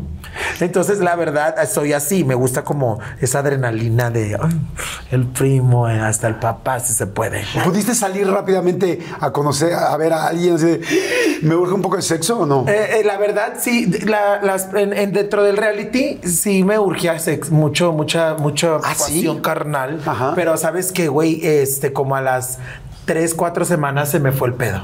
Ok. Se me fue el pedo. La neta amanecía bien dura. Sí, güey, amanecía bien dura. Entonces yo dije, ¿qué pedo? Lo- las primeras semanas también me dormía con unos calzones especiales que nos hacen a las chicas trans, que es como una tanga y, y de aquí es más, más grueso y es de mezclilla. Ok. Porque nos aprieta y para dar los shows y todo eso, las que imitan, que hacen show travesti de imitación de, de artistas, este, se lo ponen, se ponen dos o tres. Entonces yo de primero, güey, yo no sabía en qué me iban a, a meter, con qué tipo de cabrones me iban a meter. Siempre me dijeron que Poncho iba a ser el homofóbico, el culero y que sabe que... Ay, terminó más feliz y más contento. Sí, güey, terminé siendo, si es mi hermano, lo amo un chingo, pero yo me dormía, Jordi, con los calzones apretados. No. Y yo dormía con el pájaro, pero ahogado. No, el pájaro. Entonces sí, güey, yo apretadísima así, nadie se daba cuenta, yo me iba al baño, me los ponía y luego después de tiempo, pues me empezó a valer madre. Me empezó a valer madre y la neta, este, pues, se me fueron perdiendo los calzones, ¿tú crees? ¿Cómo crees? No sé si esos cabrones querían experimentar y se los ponían, pero la neta, llevé como unos 12 calzones y terminé con tres. ¿Cómo Los lavaba diario, güey, lavaba uno, lavaba otro y con un jaboncito y luego estos pendejos iban y se lavaban con ese jaboncito la cara. Ay, no, no. Un pedo que hasta que salieron vieron. Pero bueno, la verdad, como a las tres semanas me fue... Con razón uno en la cara me dijo, ¿qué pitos me salió? ¡Ay, qué pita te salió en la cara! Y era pues de acá. La neta, este, y a la quinta semana, cuarta, me, me los quité. Dije, no, güey, ya. Ya. Y ya amanecía parada. Entonces me dieron esa pijama que se hizo bien icónica y, y, y ya no se me veía. Porque sí dormía con un apretadito, pero ya no con eso, ya no me castigaba tanto. Dije, güey, aquí va a valer madre. Me va a pasar algo porque tanto que esté. apre- Güey, los strippers se ligan y si Claro. les pasan cosas. Claro, sí, sí te lastimas, tal, Entonces, se te Además, y- sé que no calzas chico No, precisamente. Estoy grosera. Soy grosera. ¿Cuánto es grosera? O sea, porque Nunca 13 me la he medido. centímetros, 13 centímetros es un promedio. ¿Cuánto 13 me mide ya, caracho? Tú que me la has visto mucho. ¿Cómo bueno, es que será? asistente me la ha visto. 13 centímetros es esto. Este es el promedio. No más, más. 23. 23, 23. Ah. Güey, estoy bien grosera. No te, no 23. te ataques, no te ataques. ¿Has lastimado a alguien? Sí. No. Nunca me he echado a una mujer. Eso sí, nunca. ¿Nunca, nunca? No, ni se me antoja ni quiero. Ni de ganitas tantito. Nada, güey. Ni Un una día me quiso pagar una clienta, nos llevó a mí y a otras seis tra- transexuales. Salud, güey. Salud, salud. A, a- a mí y a otras tres trans amigas mías a un hotel cuando yo era prostituta. Entonces, este. Nos llevan y nos da seis mil pesos a cada una. Y yo dije, no mames, güey, yo millonaria con mis seis mil. Y era viernes, me faltaba todavía sábado un día de putería. Dije, no mames, el viernes ya saqué lo de dos. Entonces dije, nada, me fui y la señora me eligió a mí porque todo el mundo, la de mis comadres, les decían, güey, ella es la que tiene la está grande y todo. Y la señora me dice, yo quiero contigo. Y le digo, ok, pues vamos. Entonces nos metemos a la habitación y yo dije, ay, no, Dios mío. Y la señora muy guapa, muy elegante, muy, muy perra, se veía muy perra la señora. Entonces se quita la ropa y la veo con, con, pues con, ay, no, con calzones de esos pues de mujer.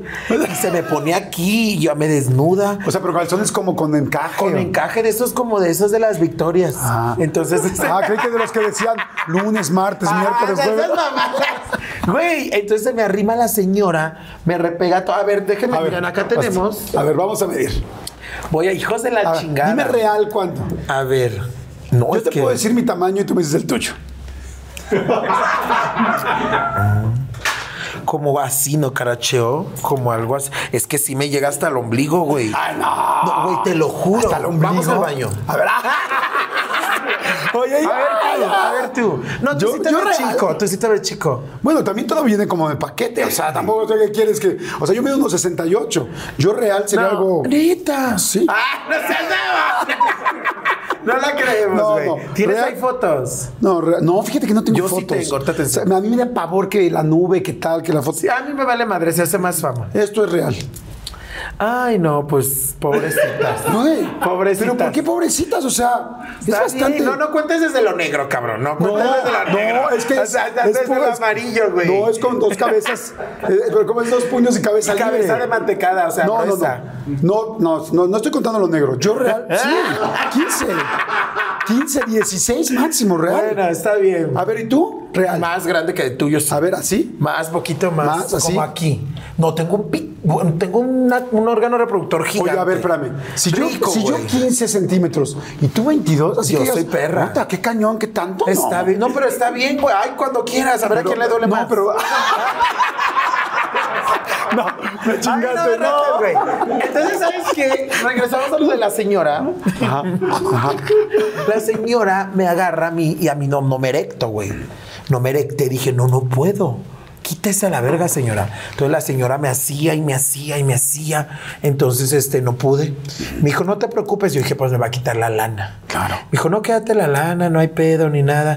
Me la quedé y le mandé a mi amiga Paula, la otra, pero la que usamos el video de las perdidas. Y tratabas de concentrarte así como. Sí, no. ¿Qué piensas cuando Yo me quieres concentraba, la verdad te voy a decir algo, yo me concentraba y se me venía a la mente mis amigas, mis hermanas, o sea, puras mujeres de las que yo quiero así como que, que amo, pues, que las quiero, de amistad o así. Yo dije, no, no. Pero pues, así nunca se te iba a parar. No, o sea, no, güey, pero yo trataba de pensar en un nombre, algo, y, o sea, yo viendo un culo no se me paraba. ¿Hubieras pensado en mí? No, ay, no, mames, ya me en ese tiempo ubicabas. estabas más Ah, joven. Sí. En ese Sí, tiempo es estabas más joven. Sí, sí, estaba más sí, chiquito. güey. Estaba chiquito. Pero Hubiera sido abuso. No, no, tú eres- mames. Yo tengo más 30 chiquita. años, güey. No manches, yo tengo 52. Sí, ve, no mames, No, güey. no, Tú eras mesero de la última cena de que Jesucristo, güey. Pero le servía a Judas. ¡Ah, perris! Ay, no, no quiero decir, no quiero hablar. Oye, bueno, y entonces no te podías concentrar y no, No podía, güey. Y le hablé a mi amiga Paola, que ella sí es más, ay, que ella sí es más perris. Y este, que se me ve mucho el pezón, bebé. Ok, no hay pedo, aquí me puede salir un sugar. Pues no Entonces- sé ellos, pero yo sí. No. Y sabes qué? La Paola se, se echó a la señora. No. Mi amiga. Nos asomamos todas por el vidrio de, de- por un vidrio que está en, en el baño y la Paula con peluca y así y la señora cabalgando como perra. ¿Ah, sí? Güey. Y yo dije, no, no puedo. Es muy normal que vayan señoras de Señoras sociedad. y De así. sociedad. Sí. Pero mira, a veces las señoras, la verdad, señoras de sociedad, si quieren andar de cabronas, no metan en problemas a las personas porque a veces van a los clubs de stripper o van a buscar a las trans y todo y luego los hombres las encuentran y a la que quieren chingar es a una. Sí, sí, sí. Pues, o al oye, que yo, yo estoy ¿Yo qué trabajando. culpa tengo? Es mi trabajo. Entonces, va de todo, Jordi. Cuando yo me prostituía, mis amigas y yo, eran, eran unas cosas increíbles lo que pasa. La gente, yo trabajaba aquí sobre Tlalpan, pero duré como dos semanas. ¿Cómo empezaste el rollo de, de la prostitución? O sea, te dijeron, te invitaron, tú dijiste que ibas a hacer una La lana, ¿cómo verdad, pues yo, yo conocí a, a chicas trans más grandes que yo de, de más edad y, y cuando esta- yo me empecé a trasvestir de, de, de- como a los 16 años, 15 años, me vestía en, en moteles, rentaba moteles para, porque mi papá era muy machista, yo, yo lo he platicado varias veces, entonces siempre me buscaba a mí para pegarme. Mi mamá siempre me escondía, ay viene tu papá tomado, escóndete, escóndete. Me dormía en el closet o me quedaba abajo de la cama, mi mamá me mandaba una cobija. Entonces fue como que crecí en una, en una familia muy machista. Y yo tengo otro hermano de, que tiene dos años más grande que yo. Y, me, nos sentábamos en la mesa, güey, y mi papá siempre decía, denle carne a mi hijo al que sí es hombre, al, al otro no. Entonces a mí nunca me daban carne, güey. Ay, no. Entonces me llevan siempre a los pinches restaurantes donde sus pinches cortes de carne y yo no quiero, pues no estoy acostumbrada, es la neta. Y digo, O no, sea, no ¿hoy quiero. comes carne o no? No, casi Casi no. No me gusta. Claro, no, si no te me- acostumbraste. No me acostumbré. Y mi papá siempre decía, dale, mi hijo, ya sabes, el típico papá machista. Que ahora mi papá es un amor, güey, cambió, fue a un, fue a- con un- personas profesionales y todo este pedo. Pero entonces, como fui creciendo con eso, Lord. Yo era como una jotita más, como un gay más reprimido. Y cuando me empiezo a trasvestir, conforme pasan los años, íbamos y pedíamos trabajo y no nos daban, güey. Y mucha gente es bien pendeja. La tres me dijeron de una señora de- del medio que dijo que, que hay los que se prostituyen, a las que se prostituyen, pónganse a trabajar, hay muchos trabajos. Le digo, no sea puñetas. O sea, no saben lo que en realidad es maquillarte en la mañana. Y yo tenía mucha barba, ahorita tengo poquita, pero antes tenía más. Entonces, este, güey, eh, de todos modos, tienes que salir. Eh, la otra vez escuché, cuando yo estaba dentro de la casa de los famosos, escuché a este señor, ¿cómo se llama? Al del sombrero. Este. Woody. No mames, culero. De noche, Fra- ¿cómo? Ah, René Franco. René Franco. Escuché a René Franco que, que- que dijo algo que es muy cierto. Dijo, imagínate el llegar a, a, o sea, de batallar con una sociedad desde que te empiezas a maquillar en un espejo y atreverte a salir hacia la calle Claro. y que la sociedad te esté chingando, ir burlándose y mamadas.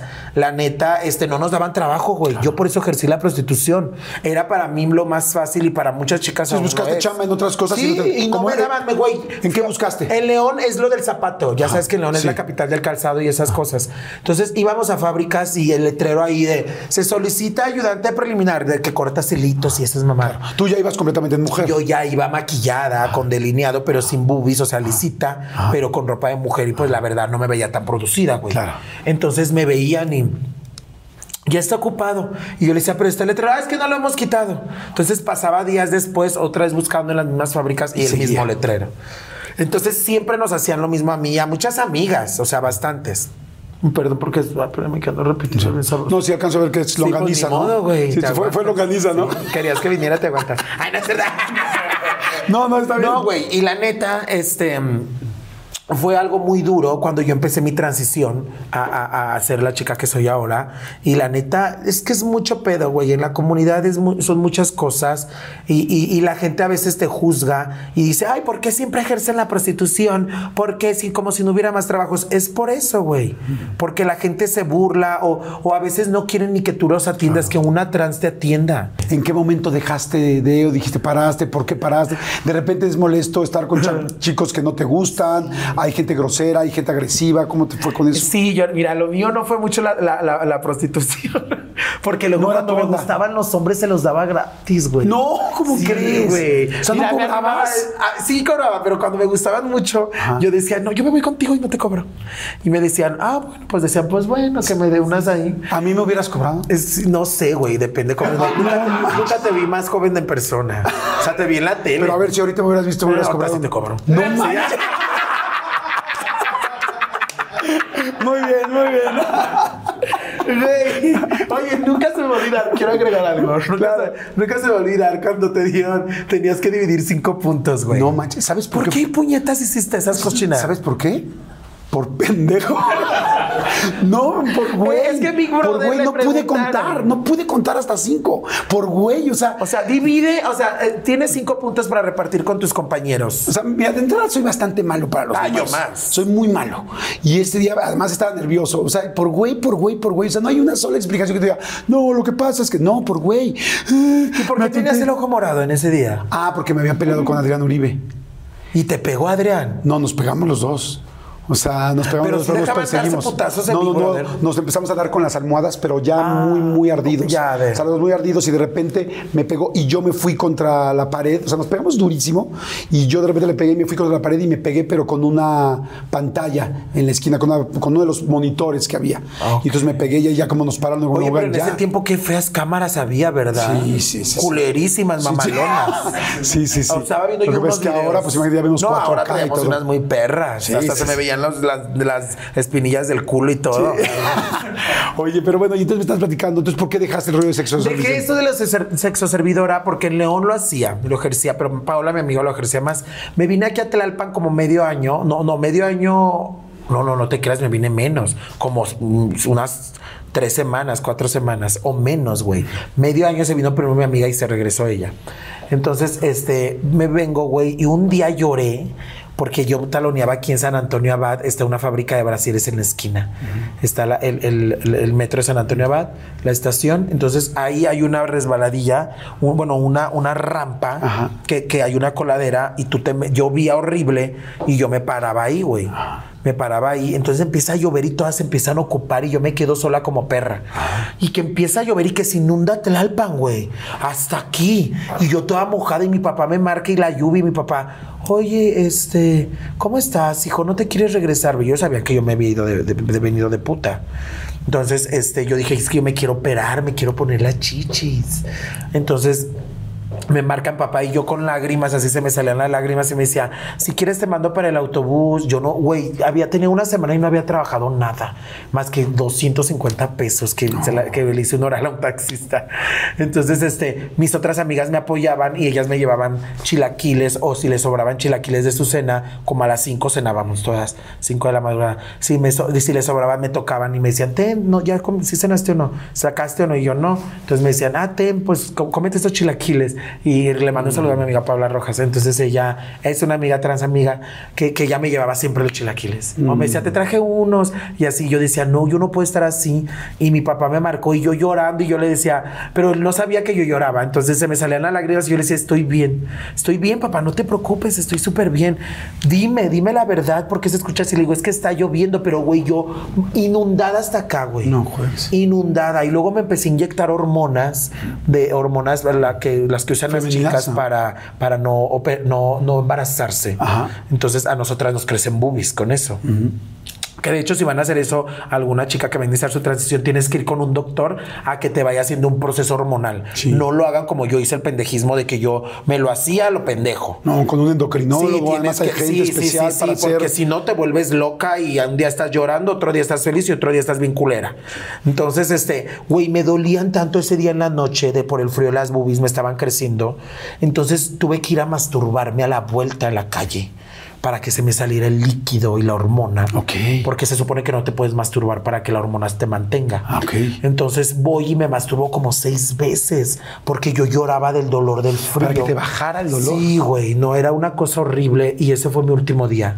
Pero entonces, si no podías terminar, si no te ibas a masturbar y no podías tener un orgasmo, cuando tenías sexo. eh, Los clientes, la mayoría del, no te daban mayoría un del orgasmo. tiempo no me daban un orgasmo. Ok, ok, Solo. Me, me hacían oral y cosas así, pero no, yo no me podía venir. Ok, Entonces, güey, todo eso y dije, no, me regresé a León. ok. Me regresé a León, entonces me regreso a León y, y- y sigo ahí haciendo todo el desmadre en León, después trabajando, mi papá hacía bolsas de dama y todo, y Paula, mi amiga, se queda aquí.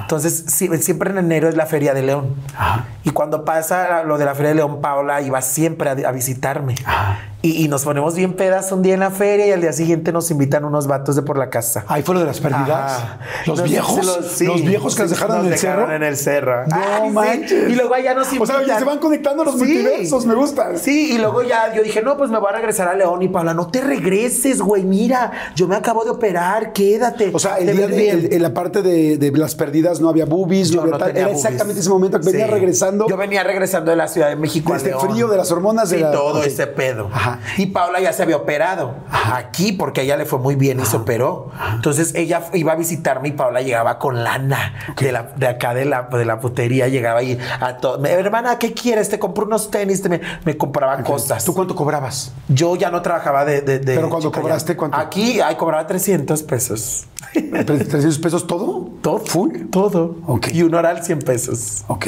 Imagínate. Pues estaba a buen precio, ¿no? O sea, no, bien, era- así, y ni así quería. Bueno, y, y entonces, sabes oye, ¿y ¿no te adoraban una vez que estabas con ellos? Los Era de clientes que, ya- "Ah, mira, porque tú eres- clientes ya me hablaban tu para esencia- platicar. Tu esencia es linda. Muchos clientes me hablaban para platicar y sabes qué me decían Jordi y se sentaban y no, Wendy, fíjate que esto y yo pues les decía cosas y se reían y todo y yo les decía, ya te la chupo bebé, porque me voy a bajar. No, espérate, espérate. Yo no bebé, es que me tengo que bajar porque ya, va a pasar 30 minutos. No, espérame, sígueme contando. Y yo, ay no, a mí si no me das más yo no me quedo. Y pues ya ahí les contaba mamadas. Ok. Entonces, Ahora sí, les contaba y, le, ha- y Y les, les hacía. ¡Salud! Salud. ¿Y sabes qué? No. Oye, qué padre. Entonces llegas y las perdidas y entonces vamos al vamos al cerro. Nos vamos, con los con unos amigos de ahí, unos chavos de ahí, con mi amiga Magda que tiene un modelorama ahí en León. Nos vamos, pasa todo el video, nos dejan los, los cabrones por ir a comprar chelas y hacemos, estaba yo tomándole fotos a Paula y nos dicen, ahorita venimos, bajan desde, desde el cerro así. Ellos como, como había mucho, mucha grava y eso, se van y nos quedamos Paula y yo. si andaban, sí andaban románticamente con ellos, sí se No, no, nomás fuimos de, cuates. cabronas, de Ah. cuates. Entonces empezamos Pablo y yo a hacer el video. Lo hicimos de broma, porque ellos estaban yendo en ese momento. Ya estaban jarras ustedes con Eh, no, video. andábamos crudeleas y andábamos conectándola apenas. Ok. Entonces, pasa lo del video, güey. Y pues ya, se hizo muy viral. Fue el video que nos hizo conocidas en las redes sociales. De las perdidas, perdidas y así. Entonces, este, nos vamos, güey. a- a- Me voy, Paula se regresa a México. Yo me quedo en León. Pasan tres semanas. Son los premios en TV Miau. Y nos marcan. Me marcan por, no, a las redes sociales me, me contactan. Digo, ay, que de MTV, que el- el primer año que iban a, a hacer los premios a las redes sociales. Y nos, nos ponen como ladies y lords del año, pero que votaran por nosotros, que votaran por no sé. Entonces, ya sabes, pues ganamos y ahí venimos y ahí, ahí vimos un buen de famosos.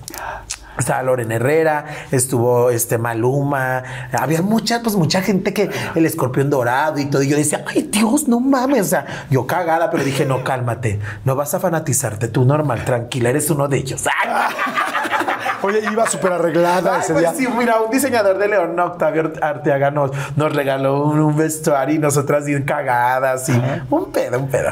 Estuvo muy chido y de ahí fue cuando me empezaron a invitar a mí a los antros a dar, a, a dar shows. a- no daba shows, solo iba a convivencia a darles tequila y mamás, a hacer un concurso y ya. Entonces empiezo a ir yo y me pagaban 1300, güey. No manches, Y yo súper cagada y luego me subieron a 3000 y luego me llevaron a Monterrey y luego me llevaron a otro. Yo le dije a Oye Paula, fíjate que me están hable y hable, vamos hermana. No, güey, yo no quiero, yo estoy en la, en la putería, me va mejor.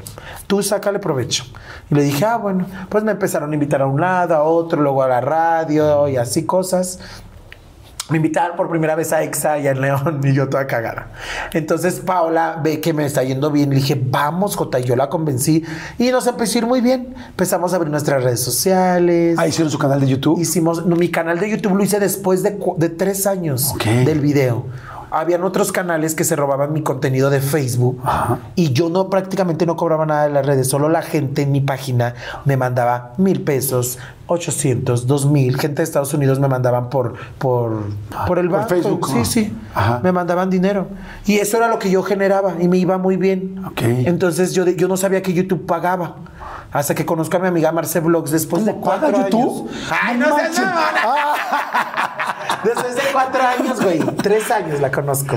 La conocemos Kimberly y yo y ella me abre mi canal y ya empecé con mi desmadre igual. Yo haciendo en vivos, platicando todo lo que hacía, entonces me fue súper bien, me cambié de casa, fui a rentar una casa y todo, y luego compré la casa, un desmadre. ¿Compraste la casa de YouTube? Es- No, la casa la compré, o sea, la compré eh, como en el banco. Ok. Y ahora que salí de Ah, la casa de los famosos, la pagué Ok. Con el premio. Ok. Si te ganaste premio. 4 millones de pesos. ¿no? Menos, güey, porque te quitan un chingo. Impuestos. Sí, güey. ¿Y qué hiciste con la lana? ¿Cuál, Ana? Pues con lo que te quedó. Con lo que me quedó. Ay, ya me lo gasté. ¿En serio? No, sí, pero generé más ya cuando salí. Muy bien, muy bien. Más. bueno. No, la neta, me fue muy bien en el trabajo y, y hasta pues superé eso por mucho más eso. Qué bueno, qué bueno, La neta, gusto, gracias a Dios. pues, gracias a Dios a la gente, a la gente. Claro. Oye, y entonces, bueno, sales y entonces te compras, este, te, te compraste un coche de YouTube. El coche sí ya lo había comprado en YouTube. ¿Sabes qué hice con mi primer sueldo de YouTube? Me operé las chiches. No. Sí. ¿Cuánto te costaron? Me costaron 45 mil pesos. ¿Cada una? o No, las dos, güey. Ah, sí. O sea, vienen en par. Sí, no mames, Jordi. Póngame una y el otro mes que junto me pone la otra. No, y ¿sabes qué? Me las puse las boobies y me las pusieron muy separadas, pero porque yo quise. Las otras las tenía una acá y otra acá, güey. ¿Pero por qué tan separadas? Te lo juro. Porque como me pusieron una talla muy grande, tenía 750 gramos en cada boobie. Entonces era mi primera vez y yo tenía que haber tenido 350 gramos. Quin- o 400. Entonces el doctor me dijo, ¿segura que quieres unas boobies grandes? Le dije, sí, doctor. Yo quiero tener chiches grandes. No, iba toda la vida Y quiero me las- dijo, sí. Me dijo, ok, fíjate bien. Si te las pongo acá, se te van a separar y tú te las juntas con el bra. Si te las pongo en medio, se te va a levantar la piel y va a parecer una salchicha. Las dos boobies juntas sin separación. Y lo último que queremos era salchicha, porque ya teníamos No una. mames, ya tenía salchicha acá. Y yo dije, no mames, no salchicha. No, no, no. Entonces, ¿sabes qué? Güey, pues voy y que me hacen las chiches. Y yo toda contenta, no mames, 15 días, 8 días y yo ya me quería quitar el bra ortopédico y andar posando las chiches duras. Así pegadas las tenía todavía bien feas. Alguien te ayudó, porque ya ves que te dicen, yo la verdad, este, pues he andado con varias personas que han tenido boobies operadas, sé, sé de, sé, sé de prótesis de boobies. Sí. Y este, y pues ya ves que dicen un masaje al Sí, principio. sí, te tal. da masaje con agüita caliente y ¿Te te, daba alguien masaje o tú solita? Yo me las daba sola. Yo me las daba sola, pero tenía un noviecito en ese tiempo que yo recién operada y así me tuvo que dar. Me dio en el baño y yo, ay, quedito, quedito, y yo así. Pero porque ya yo no aguantaba tampoco, Jordi. ¿Cómo te sentías después de tantos años de querer No me eso? sentía hermosa, güey. Qué me chingón. sentía hermosa y yo decía, no mames, güey, yo tenía mis chiches acuáticas. Yo le decía mis chiches acuáticas porque llevaba unas chiches cuando iba a la playa o a un balneario. Yo me llevaba unas chiches para mojar y unas chiches secas. Entonces me llevaba un brasier con relleno seco y otras chiches que eran las que podía mojar y las aventaba por allá que se secaran. Iba en la noche rápido, me quitaba las chiches de acuáticas y me ponía las chiches de ellas secas. Entonces las secas eran más, más grandes y las, la- las, seca- las secas eran de algodón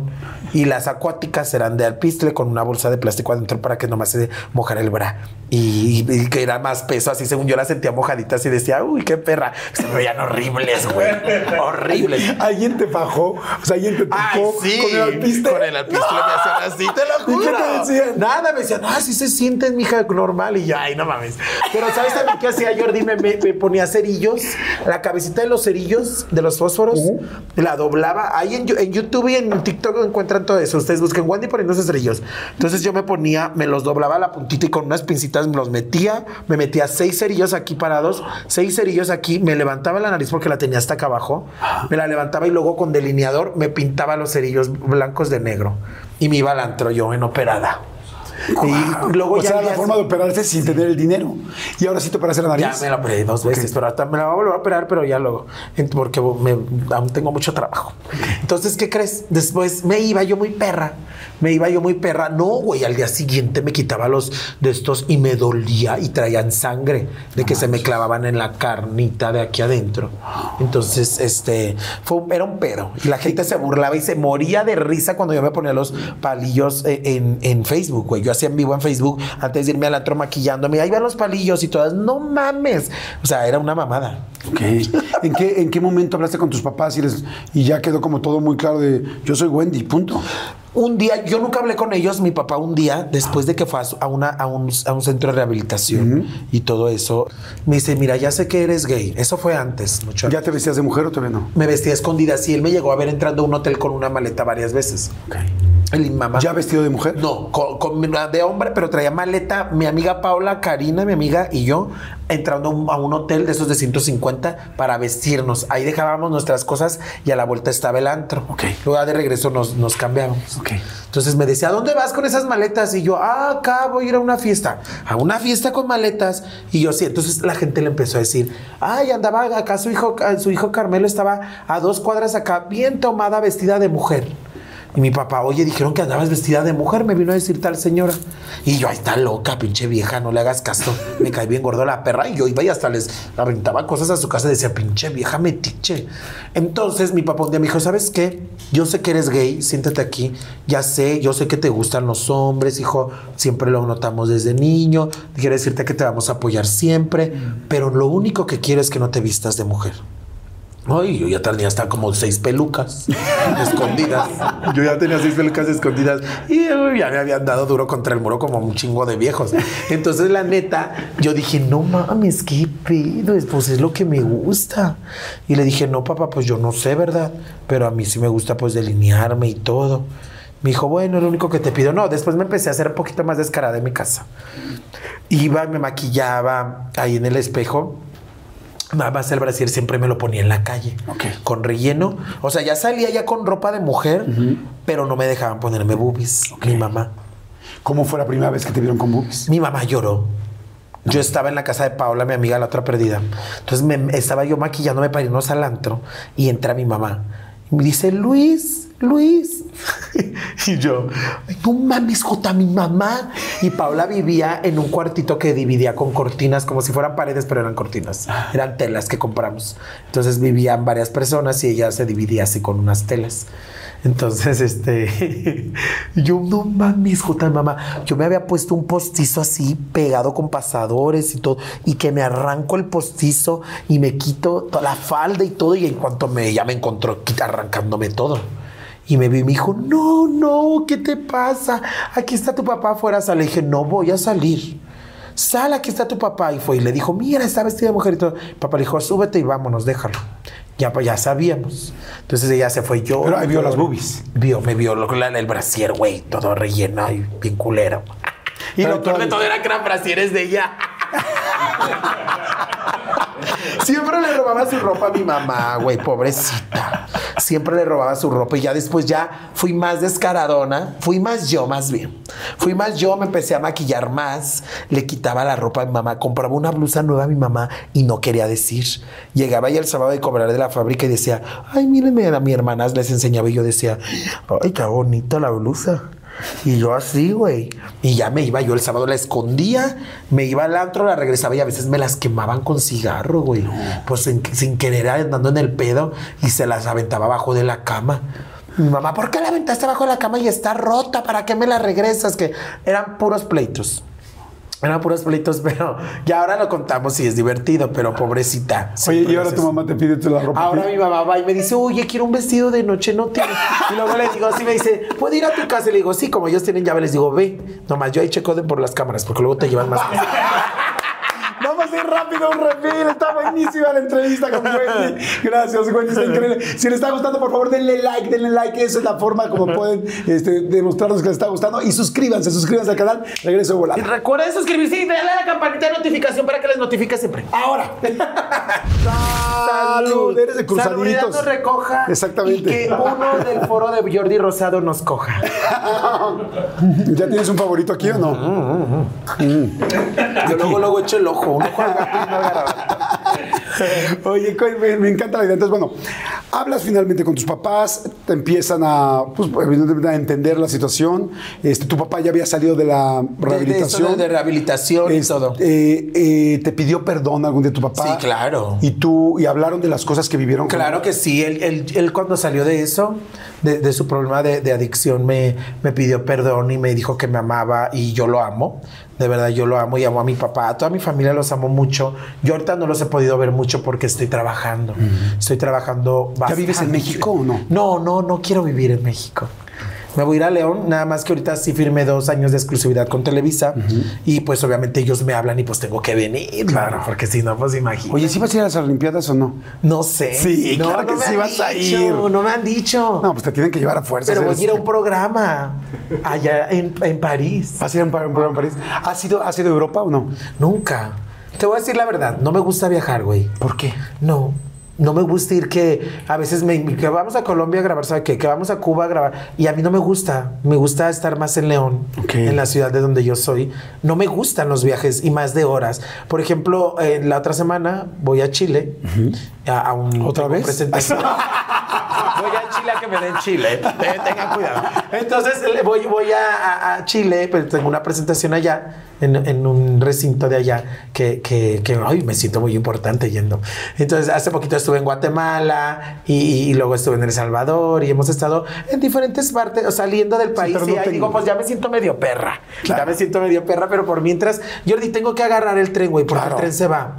Entonces, estoy trabajando mucho y principalmente para ayudar a mi familia, para ayudar a los míos, a mis amigas, a mis amigos, porque no me, me vale madre que a veces les tiran a mis amigas y dicen, ay, ¿por qué Wendy te les ayuda? Que sé que, güey, son las personas que yo amo y que toda la vida han estado conmigo. Y la, la gente que te ha ayudado a ti. Y la gente que me ha ayudado a mí, señoras que antes me ayudaban bastante. No, ahorita que me estás diciendo, por ejemplo, de la chica que te llevaba los chilaquiles, Ah, las cosas que tal. claro, O sea, claro. oye, toda la vida estuvimos juntos y hoy me va bien y yo puedo ¿Sabes y qué me pasó, Jordi? Cuando, cuando un día antes de la final de la Casa de los Famosos, eh, fue el primer día que vimos a gente de, de, de producción, De producción, ajá. dentro de la casa. Cuando los arreglaron, ¿no? Cuando nos arreglaron. Ajá. Entonces nos suben al cuarto del líder y vamos bajando de uno por uno. Y nos arreglan y todo. Y luego vamos bajando de uno por uno. Y yo decía, güey, sentí que invadían mi casa, mi privacidad. Esos tres, esos, esos- esas 11 semanas ahí, 10 semanas, y yo vi a toda la producción, a toda la gente de Endemol y, y de, de Televisa, y yo dije, ¿qué hacen estos perros en mi casa? De verdad, yo sentía una paz en la casa así, y de repente vi un chingo de gente, y, y luego me dicen, ¿quieres un agua? Le dije, ¿qué? ¿Cómo que si quiero un agua? Ese es mi refri. Le dije, ¿qué onda? Me querían dar un refri de mi, un agua de mi refri, güey. Y yo dije, no mames, es mi refri. O sea, yo dije, ¿qué se le pasa? Claro, tú, para ti ya era tu hábitat, era, tu sí, entorno. era lo mío, era lo mío. Ajá. Entonces me dicen, a ver, Wendy, pero todos muy serios, no hablamos de nada. Y se me acercó un chavo bien lindo, que lo tengo en WhatsApp y está bien guapo. Y hablo siempre con él. Entonces me gustó, está muy lindo, está muy lindo. Luego lo van a ver que es que hemos quedado de salir, pero no hemos podido porque estoy trabajando. Y bien lindo el chavo, se me acerca y me dice, oye, Wendy, ven para decirte algo. Y le digo, ¿qué pasó? Y me dice, "Mm, mira, tú no sabes lo que está pasando allá afuera. Estás rompiendo la cabrón junto con otras personas, junto con todos los de aquí. Todos la han rompido chingón. Allá afuera va a haber mucha gente que te va a invitar a muchas fiestas, a muchos lugares importantes, a, programas importantes, a todo. Todos van a querer ser tus amigos. Me dijo, pero tú sé inteligente, por favor, prométeme lo que lo vas a hacer. Le digo, ay, es que yo no sé de quién me hablas, güey. Y me dice, Promete. prométeme nada más que vas a quedarte con todas las amistades que tenías antes de este proyecto. Mm, Por favor, consejo. sé inteligente, sé inteligente, porque yo, aunque tú no me lo creas, he estado detrás de estos, de estos, de estos Los muros cristales, ajá. y siempre te veo y sé cómo, y sé, y sé más o menos ya la persona que eres. No seas tonta, sé inteligente y por favor, prométeme. Pero me lo prometes. Le dije, sí, te lo prometo. Y me dijo, ya vete, ya vete, ya vete. Y ya me fui porque me dijeron, Wendy, vete para arriba. Y ya me tuve que ir. Nunca te hablaron adentro de la casa de los famosos así de, este, o sea, no hay como algunas eh, sesiones privadas o es como, Wendy, a ver, estás deprimida, ¿qué tienes? Te ayudamos, Fíjate que tal, no. te vamos a meter a, a un familiar que no vieron los demás, ¿no? No, nunca. Nunca. Y, y hubo muchas veces que me sentí sola y me sentí olvidada. Porque, o sea, güey, es una experiencia también a la vez fea, pero bonita. Entonces yo decía, no mames, ya nadie me viene a ver. O ya nadie me grita. O sea, nadie me grita por fuera. Y yo decía, no mames. Pero yo trataba de, mira, yo desde antes de entrar a la casa traté de mentalizarme mucho y dije, obvio, si duro más tiempo, obviamente que acá la vida afuera está corriendo rápido, como diario, como hoy, pero adentro a mí se me va a hacer súper lenta.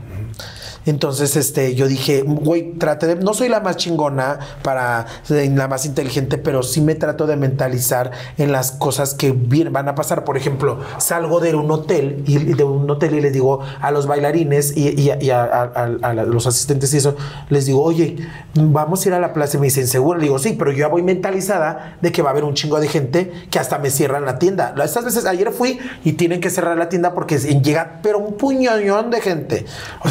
O sea, tienen que cerrar la tienda sí, para que cierran puedas... la tienda. ¿Verdad que las veces que hemos ido, Caracho, siempre no cierran? Dicen, déjame cerramos la tienda, cierran y, y así, pero yo sé y ya voy mentalizada de que voy a salir y me voy a tomar fotos con un chingo de gente, güey. Si voy a andar con mi cara de culo y enojada, mejor a qué chingado salgo. Mejor no salgo. Yo decidí que iba, yo decidí que podía pasar esto y supe que podía pasar. Cuando entraste, ¿qué pensaste? ¿Que cómo te iba a ir?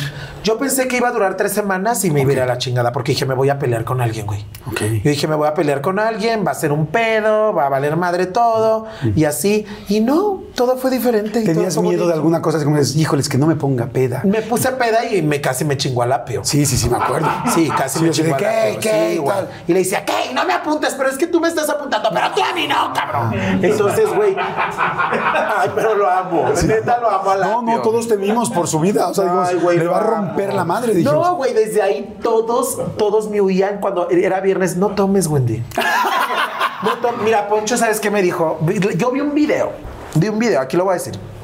Salgo, ya, ya, me estoy haciendo como si fuera mi programa. Entonces, Es tu programa, que es tu siempre programa. me dicen, ay, Wendy, tú pareces. de-". Sí, Pero es que soy muy hablado. No, este es tu programa. Güey, fíjate, salgo, salgo y veo un video en TikTok. Veo un video donde Poncho dice, no, güey. Le dice a Sergio, ya vimos, güey, que esta cabrona con el alcohol, pues, eh, pues sale su, su modo de fuerte. Ya no hay que dejarla que toma, güey. La va a cagar. Y Sergio le dice, no, no, no, no, no, no, no. Déjala. Déjala que tome. Déjala que, o sea, podría haber dicho, déjala que la cague. En pocas, Y que en- se vaya. en pocas palabras y, y bien claro, déjala que se vaya a la verga. Que se la cargue la reata. La verdad. Y no, y está bien. Porque no, yo no fui a que me cuidara nadie, ni fui al, al kinder de la maestra Lupita que me cuiden. Entonces, este, yo dije, pues bueno, ¿verdad? Y Yo vi el TikTok y vi varias cosas.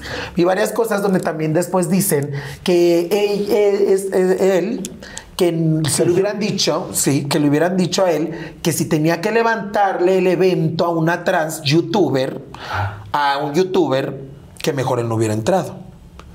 Entonces, yo me reservo muchas palabras. No, yo lo quiero mucho y me cae muy bien, pero si sales y ves cosas y dices, puta madre. ¿Qué estaban diciendo ¿Qué y que yo no onda, sabía? culeros? Si yo los amaba en ese momento. ¿Sí me entiendes? Ajá. Entonces. Esas fueron las dos que más te entonces sorprendieron. ahora Sergio ya es el rey de TikTok. O sea, él es de las redes ya. Ajá. Entonces yo dije, y eso dije en un en vivo, dije, a ver, mañana me preguntan en mi YouTube para, para seguir con el tema. Y me manda un mensaje Sergio y me dice, a ver, culera, perdóname. Te sentiste, te hice sentir mal por ese comentario que dije, discúlpame, ya no hagas pedo. Le dije, sí, güey. Le dije, perro, ¿a qué horas viste? Y yo acabo de terminar de transmitir. Que estaba viendo. Y me dijo, te estaba viendo. Y le dije, bueno, güey. Pero fue algo que yo sí dije, o sea, o sea, por favor, las redes sociales siempre han estado desde antes de la Casa de los Famosos, ahora porque fue el programa más visto. De, de, pues del segundo programa más visto, pues, de toda de, de la televisión. De la historia. De la historia de la televisión. Pero todos sabemos que las redes sociales se han chingado a toda la televisión. Obvio. Entonces yo dije, todos tenemos diferentes formas de pensar. Él dijo que iba a levantarle el evento a la trans youtuber, pero yo más bien digo, yo fui a levantarle el evento a los que ya no ya lo habían olvidado. O sea, ¿sí me entienden? O sea, y no a todos, porque Poncho es súper fuerte en las redes, Nicola también, ni todo, pero yo dije, a ese cabrón vas a ver, le voy a decir. Pero dije, no, ya mejor no le voy a decir, porque, güey, era un juego lo que estábamos pasando ahí adentro. Entonces también yo dije muchas cosas, otros dijeron otras cosas, y yo dije, no vale la pena pelearme por tonterías si acá afuera nos llevamos súper bien. Pero la misma gente me decía, mira, mira el video, y así yo dije, oh, Dios mío. Pero no, yo los quiero mucho a todos, pero también yo sí dije, ah, no, no, no me vengan a chingar que me iban a levantar el evento. Aquí todos levantamos el evento juntos, no nomás yo, ni el otro, ni el otro, ni el otro. Todos somos iguales. ¿En qué momento te diste cuenta que estaba siendo tan fuerte en la casa? Porque aquí afuera todo el mundo lo sabíamos. Y yo te veía y te, te veía y decía, no manches, o sea, si ella supiera lo que está moviendo aquí afuera, ¿en qué momento te diste cuenta tú? Nunca me di cuenta. No, nunca. Ni cuando me dijo eso el muchacho, dije, yo creo le dijo a todos. ¿Sabes que un día me sentí bien segura por 20 minutos, me sentí la reata de la ¿Cuándo? casa. Cuando van y me gritan, Wendy, tú vas a ganar. Dije, yo voy a ganar, no mames. La gente está ahí. Y luego a los 10 minutos, Poncho, tú vas a ganar, Poncho. Dije, "Ay, sáquense a la chingada, culera". Dije, no mames. Ya me sentía la ganadora. Ya me sentía la ganadora. Entonces, este, pues ya, güey, pasaron muchas cosas. Oye, ¿qué artista te impactó? Porque a mí lo que me gustó mucho es es que tú le diste la vuelta como nadie. O sea, los artistas que tú admirabas terminaron admirándote Me a los ti. llevaban. Cuando llegabas, o sea, ¿quién fue así como dijiste? "Wow", casi No, a mí más impacto, saben que yo amo a Gloria Trevi. De hecho, tengo tatuado el, el tatuaje de la tribu de Gloria, aquí lo tengo atrás. Entonces, este, ella también lo tiene igual y es el mismo tatuaje. Y me lo puse porque yo desde antes de la casa y desde antes de andar en las redes y todo, soy súper fan. Güey, yo, yo, cuando empezó mi transición a la chica que soy ahora, o como lo quieran ver, me vale madre. Entonces, este, ¿sabes qué? Eh, em, sale Gloria de todo lo que pasó y saca la canción de Todos me miran, que es la canción de- dedicada a la comunidad gay, donde un hombre en el video se viste de chica, es una trans una travesti y, y se siente ella. Entonces, güey, sale esa canción en el momento que yo me estaba saliendo a mi transición. Entonces dije, no mames, amo a esta mujer. Empiezo a investigar, a ver sus canciones de antes y todo. Y, y- y me enamoré y me encanta, güey. Y es súper linda, súper linda conmigo. Me mandó un video diciéndome que no me apendeje, que no sea estúpida. Bueno, no, algo así. Pero que me ponga inteligente, que sepa bien con quién ando y con quién voy a, quién me va a tratar, quién y todo el pedo. Ok. Súper linda. Y hubo muchas chicas, Patti Cantú, muchas que Patti Cantú fue a gritarme afuera. Vi que María José también habló muy lindo de mí. Muchísimas, Talía. Talía me habla mucho, hablamos mucho por, mensaje. Pues eh, hablamos mucho por mensaje. Yo sí quiero ser muy su amiga, pero pues vamos a ver, mi comadre, qué tal si no quiere. no, pero muy linda Talía también, pero, pero yo en sí. Digo, cuando me llevaron a Gloria dije, no mames, güey. Cuando Yo te la vi que te llevaron. friqueaste, o sea, hasta callada No, estuviste. estaba, no, es que yo tenía que deleitarme de todo lo que cuando Gloria hablara. Yo así. Y Gloria, no, no, güey, es otro pedo. Es que bueno, yo soy muy fan de ella, la amo. Claro. Y, y la neta, este, todo esto que vi de, la, de ya cuando salí, güey, de, de lo de TikTok, de todo lo de la casa, cuando decían una cosa y otra, de verdad que yo lo que he tratado de, cuando salí, dije, no me voy a enganchar con nada. Si veo algún video de alguien y todo, no me voy a enojar ni nada, porque a final de cuentas hicimos un juego. Fue un juego donde nos divertimos, pero me llevo muchos amigos bonitos. Yo, mira, Emilio lo amo. De verdad, Emilio es mi hermano, lo quiero mucho y, y él siempre que me ve en cualquier lugar me trata como en la casa, güey. O sea, es, es impresionante porque estoy sentada. ¿Qué quieres? ¿Qué quieres? ¿Qué quieres, hermanita? Le digo, no, esto. Ay, voy. Y va y me dice, ¿quieres unas papas? Y va, corre. Como en la casa, güey. Le digo, Emilio, es neta. Y luego se acerca y me dice, ay, te amo. Y me da en la frente siempre besos. Y todo. Y así. Y estábamos grabando un comercial hace poquito. Y, y toda la gente se quedaba así porque Emilio, ay, te amo, hermana. Y así y todo. Y yo también. Yo no soy tan amorosa, pero con él y Nicola y con todos ellos, con el poncho, lo abrazo y todo, porque sí, soy igual que en la casa. Y entonces descubrí, dije, Emilio es igual. O sea, es, es buena persona. Todos, Nicola, Poncho, me llevo súper bien con ellos. Apio, yo creo que ahorita lo va a ver un, rat- en un ratito. Qué padre, qué padre. Oye, y ese momento donde te quedas con Nicola eh, para la final, Ajá. ah, ¿no te quedaste impactada? Dices, Güey, se me bajó todo, la presión, las calzones, la sangre, todo, el potasio, todo se me bajó, güey. Me quedo temblando porque yo dije, no, ya ganó Nicola. Yo dije, ya llegó Nicola, yo me voy a, pues ya me voy, dije, ya. Y güey, me dio como un ataque de ansiedad Ajá. cuando salen todos y sale Nicola y me quedo yo sola. Dije, vete a la chingada, o sea, no sabía qué hacer, por eso le dije a la jefa, jefa, me siento sola, pero feliz. Y toda la gente haciendo TikTok de eso. Pero la jefa me dice, párate, toma agua o toma algún refresco, porque, porque la gente me empezó a ver mal, o sea, la jefa, y yo le dije, no, jefa, es que no hay, no, o sea, de ver siempre a gente adentro y después sola, me sentí, dije, no mames, me voy a quedar aquí toda la, mi puta vida sola. Sí, Entonces, claro. Sí, tu, tu cabeza está reacomodando todo. Güey, me sentí súper mal y, y la jefa me dijo, no, tranquila, mira, yo estoy aquí contigo, este, no está pasando nada, todo está bien. Y ya cuando salgo, pues a la primera que vi fue a mi mamá. Y yo dije, ay, me regresó el alma al cuerpo y todo, pero también fue un pedo cuando salí, Jordi. Eso es que te voy a preguntar. O sea, sales y ves eso, ¿qué pensaste? ¿Qué sentiste? Mira, sentí mucha emoción volver a ver a todos y a los del Team Cielo también y ver a todos. Dije, güey, qué chingón. Pero me llevan, salgo de ahí del foro, de, de los estudios, salgo a las 4 de la mañana. Sí, porque luego hiciste el en vivo de VIX. Me llevan, me llevaron grabando ya en VIX, así, en una ambulancia. Y luego me dicen, ahorita pasamos a las ¿En una seis". ambulancia? ¿Por qué una ambulancia? Me sacaron en una ambulancia de, de- de ahí porque había mucha gente todavía hasta las 4 allá afuera. Esperándote. Esperándome. Unas personas quemaron mi camisa, que porque no quise salir, pero a mí no me dejaron. Ok. Ah, Yo ya sé, eso sale en mi serie en VIX, en, en mi reality, pues bueno, en esa cosa. ¿Tú ya sabías que iba a ser un reality? No, O sea, yo estaba. ¿tú habías firmado con No. Televisa antes? Me, me- me- me fíjate, me estaban grabando Ajá. y llego. Y, y, y yo llego a la oficina al día siguiente y me dicen, ah, mira, este es el reality que te vamos a poner Wendy Perdida, pero famosa, en la cámara que estaba atrás de ti, que te acompañó hasta la habitación y todo. Es eso. Les dije, ah, con razón, una cámara no me soltaba. Y yo le dije, pues yo dije, ya terminó, ya las cámaras a la verga. Entonces, no, me llevaron hasta la habitación, a todos lados, a la ambulancia. Y yo dije, Pero tú no sabías qué. No, yo no sabía, pero era el proyecto que me iban a poner. Ajá. Si lo, lo quería, ¿verdad? Y me dijeron, es lo que tú quieras. Le dije, ¿No te habló alguien antes así como de, márquenla a Wendy rápido para firmarla? No me quisieron. Era 100% Televisa, era un compromiso, era un compromiso moral con Televisa. Pero hay gente que es gandalla y se quiere meter en medio. ¿Sí, te, sí te hablaron? No, no, y luego, este, Ay, este es bien persi, ¿sabe? ¿Sabes qué pasó?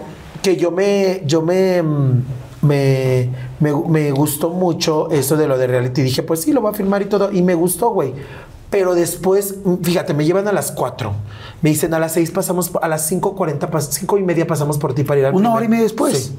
Para ir, no dormí nada. Para ir por ti al programa del noticiero.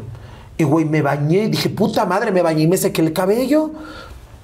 Y luego al día siguiente, eh, vos pasan por mí a las, a las 6, no, a las 5.40, me voy al noticiero, luego después a hoy, luego a contármelo ya. No mames, yo era la, la más destruida del mundo. Y me decían una cosa y yo para todo, sí. Sí, sí, no sabía ni qué decía, güey. Era un pedo, pero estuvo chingón. ¿Y esa noche ya después dormiste, ya te fuiste a León o no? No, nos fuimos todavía a grabar la última noche de, de, de- Ah, sí. de la gala y luego el after de los famosos y luego de ahí me fui a la una a la fiesta de Gali y me puse hasta el culo. No, bueno, pues así como no. No, pues, no mames, tres días, no, yo ya dije, voy a ser como un puto zombie. Sí. Pero todo estuvo chingón y, y estoy muy agradecida, güey, con, con la gente, hasta con la empresa, con Televisa, obviamente, con, con Rosa María. Claro, claro. Con todos por darme la oportunidad y también por visibilizar más esto de la comunidad gay y la comunidad Eso trans. fue algo increíble. O sea, mira, siempre dicen que mm, to- to- la mayoría de las personas decimos que queremos hacer algo por nuestro país. este, te has dado cuenta que tú, tú ya lo hiciste. Pues muchas O sea, personas me lo dicen. porque voy a decir algo. Yo siempre he dicho que no soy una representante de mi comunidad.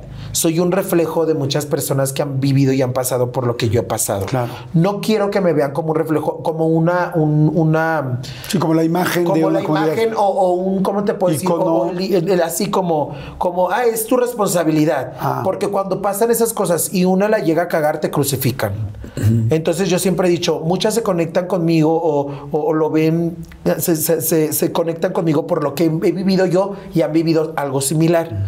Y ha habido muchas personas que me han atacado en las redes, Jordi, y que y en los programas, televisoras que me han hablado mierda de mí. Cuando antes de entrar a la casa me hablaban, me invitaban a sus programas y yo iba con toda la intención del mundo y nos la pasábamos increíble.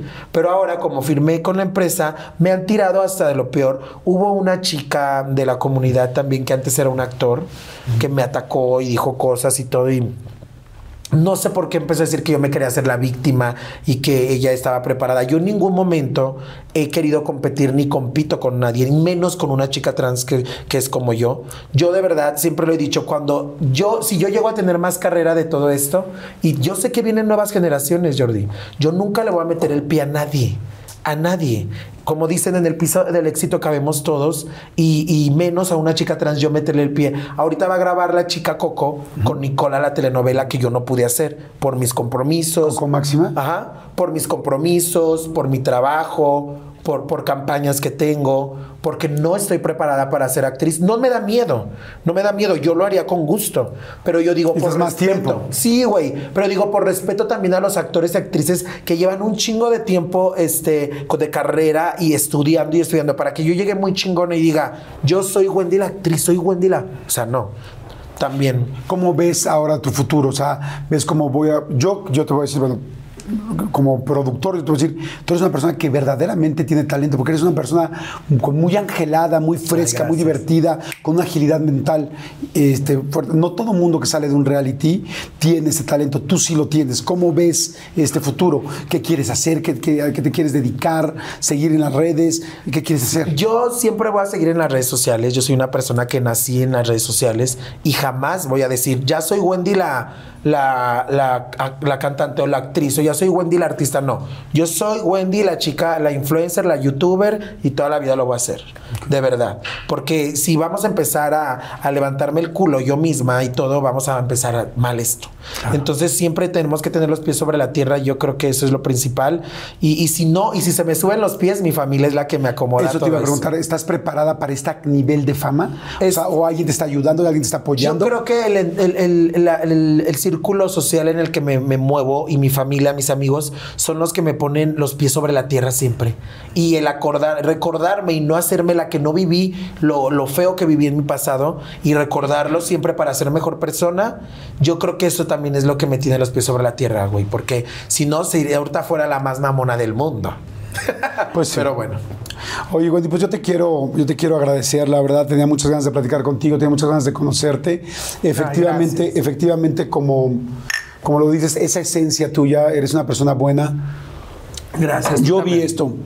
Yo vi, además de todo lo que dije ahorita de talento, vi una mujer eh, generosa, vi una persona de alma buena, vi una persona resiliente, o sea, después de todo lo que sé que has vivido y verte, creo que por eso ha sido pues un buen ejemplo, y no digo ejemplo de que no te puedas equivocar, sino un ejemplo de que siempre se puede, de que la pases mal, te duera, todos hemos tenido vidas diferentes, unos más duras que otras, pero, pero el verte eh, me pareció pues que es, que es una persona que puede siempre ver el lado bueno de las cosas y darse cuenta que aunque haya vivido cosas complicadas, tú siempre has decidido ver tu parte positiva, tu parte linda, las partes buenas, las risas, los momentos, los juegos, tal.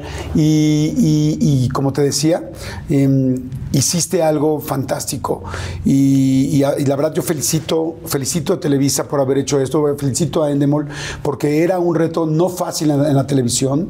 Eh, no me acuerdo de esta escena, por ejemplo, cuando decidieron el Team Infierno quitarse la ropa, desnudarse y aventarse. Eso antes, eh, en el canal de las estrellas, antes del canal 2, hubiera sido muy difícil que se viera. Claro. Y tú hiciste que toda la gente, o que mucha gente por lo menos, se diera cuenta que tú no puedes prejuzgar a nadie, mucho menos por una orientación, por una orientación sexual. Y que, y yo dije, creo que ahora mucha gente se va a dar cuenta cuántas personas en la escuela, ese niño Luis, o ese niño Fernando, Jorge, o como sea, que quizá lo hice a un lado porque yo lo veía gay, o esa persona con la que no hice negocios, o esa persona que no contraté en la fábrica, tal, ¿de qué me pude haber perdido? De una persona así. No quiero decir que todo el mundo tenga tu personalidad, Sí, sí, claro. pero sí que todos somos valiosos. Claro, todos, todos somos personas normales, sumamente normales. Yo creo que eso fue lo que, lo que después yo que salí dije, qué bueno que la gente lo vio así, porque como tú me dijiste al principio de, de esta entrevista, este, vimos primero a Wendy la transexual, pero después vimos nada más a Wendy. Claro. A Wendy, a una persona que ama, ríe, llora, que echa desmadre y todo, y eso es chingón. Y yo siempre he dicho que lo uni- lo- lo- mis historias de vida que yo he contado, no las cuento como mucha gente piensa que, que son para causar lástima para algo. Yo los cuento para que sean a favor, para que sepan que después de tantas cosas que te da la vida, de tantos golpes o, o arrastradones que te puede dar la vida, aún hay vida más adelante. Claro. Aún hay vida más adelante y puedes seguir siendo feliz sin reprocharle nada a, a Dios o a la vida y decir, ¿por qué me pasó esto? ¿Por qué me pasó esto? Al contrario, tus últimos días o los demás días de vida que te queden, vívelos al máximo. Claro. Es de eso se trata la vida, de ser chingones y de decir, yo puedo y soy chingona por mí misma, pero nunca tratando de pisar a alguien para resaltar yo. Me, me- me encanta porque eso fue, esa fue la esencia que yo creo que todos percibimos. Te quiero dar un regalo. Ay, los regalos de seguro es dinero. no te creas. que, que creo que representa, representa mucho Sí, lo que, lo que hoy has hecho y esto me, me encanta. Es, es, un, es un collar, Ay. pero es un collar muy especial porque este collar tiene mercurio. Y el mercurio se puede hacer de diferentes maneras y de diferentes formas, la forma que tú Ya dámelo, quieras. ya. La forma que tú, la forma que tú quieras y la forma que tú decidas. Gracias. Y sabes qué? que hay algo increíble. Y eso increíble es que tú pudiste convertirte exactamente en quien quisiste. Y no estoy hablando de, de la parte trans. Exacto. Estoy hablando del ser humano que eres hoy.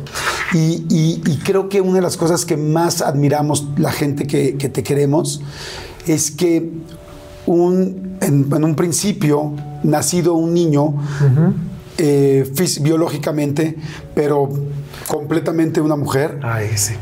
eh, pudo ser lo que quería ser. Pudo ser esa artista, esa mujer conocida, esa figura pública, esa persona que los artistas, a los que admiraba, posteriormente los artistas lo admiraron. Y entonces tú, para mí, eres como ese ejemplo de que cualquier persona puede conseguir y podemos conseguir cualquier cosa que queramos, siempre y cuando seamos sinceros, seamos auténticos, seamos nosotros y creamos que sí podemos.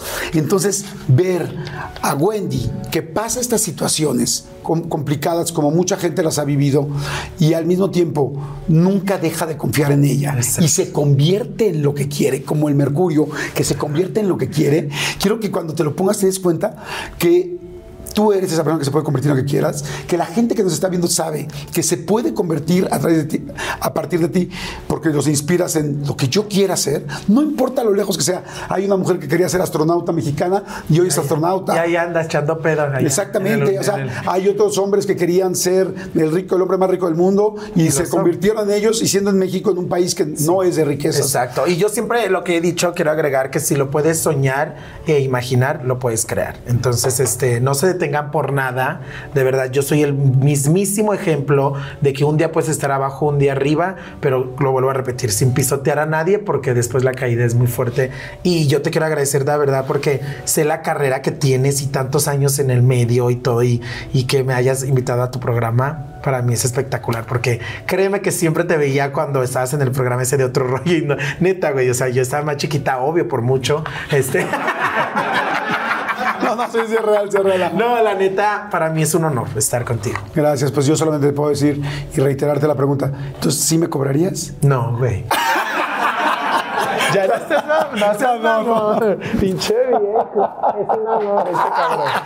Te adoro, te adoro. Gracias a todos. Gracias, que Jordi. pasado muy bien. Cuídense mucho. Cuídense mucho. ¿Quieren ver un video más? Estamos a un clic, a un clic de que vean un video más. Hay más de 200, 170 entrevistas en el canal. Vean y suscríbanse para que siempre sepan cuándo la nueva. Gracias. Gracias. Ahí está el de Nicolás y de todos. Claro, bye.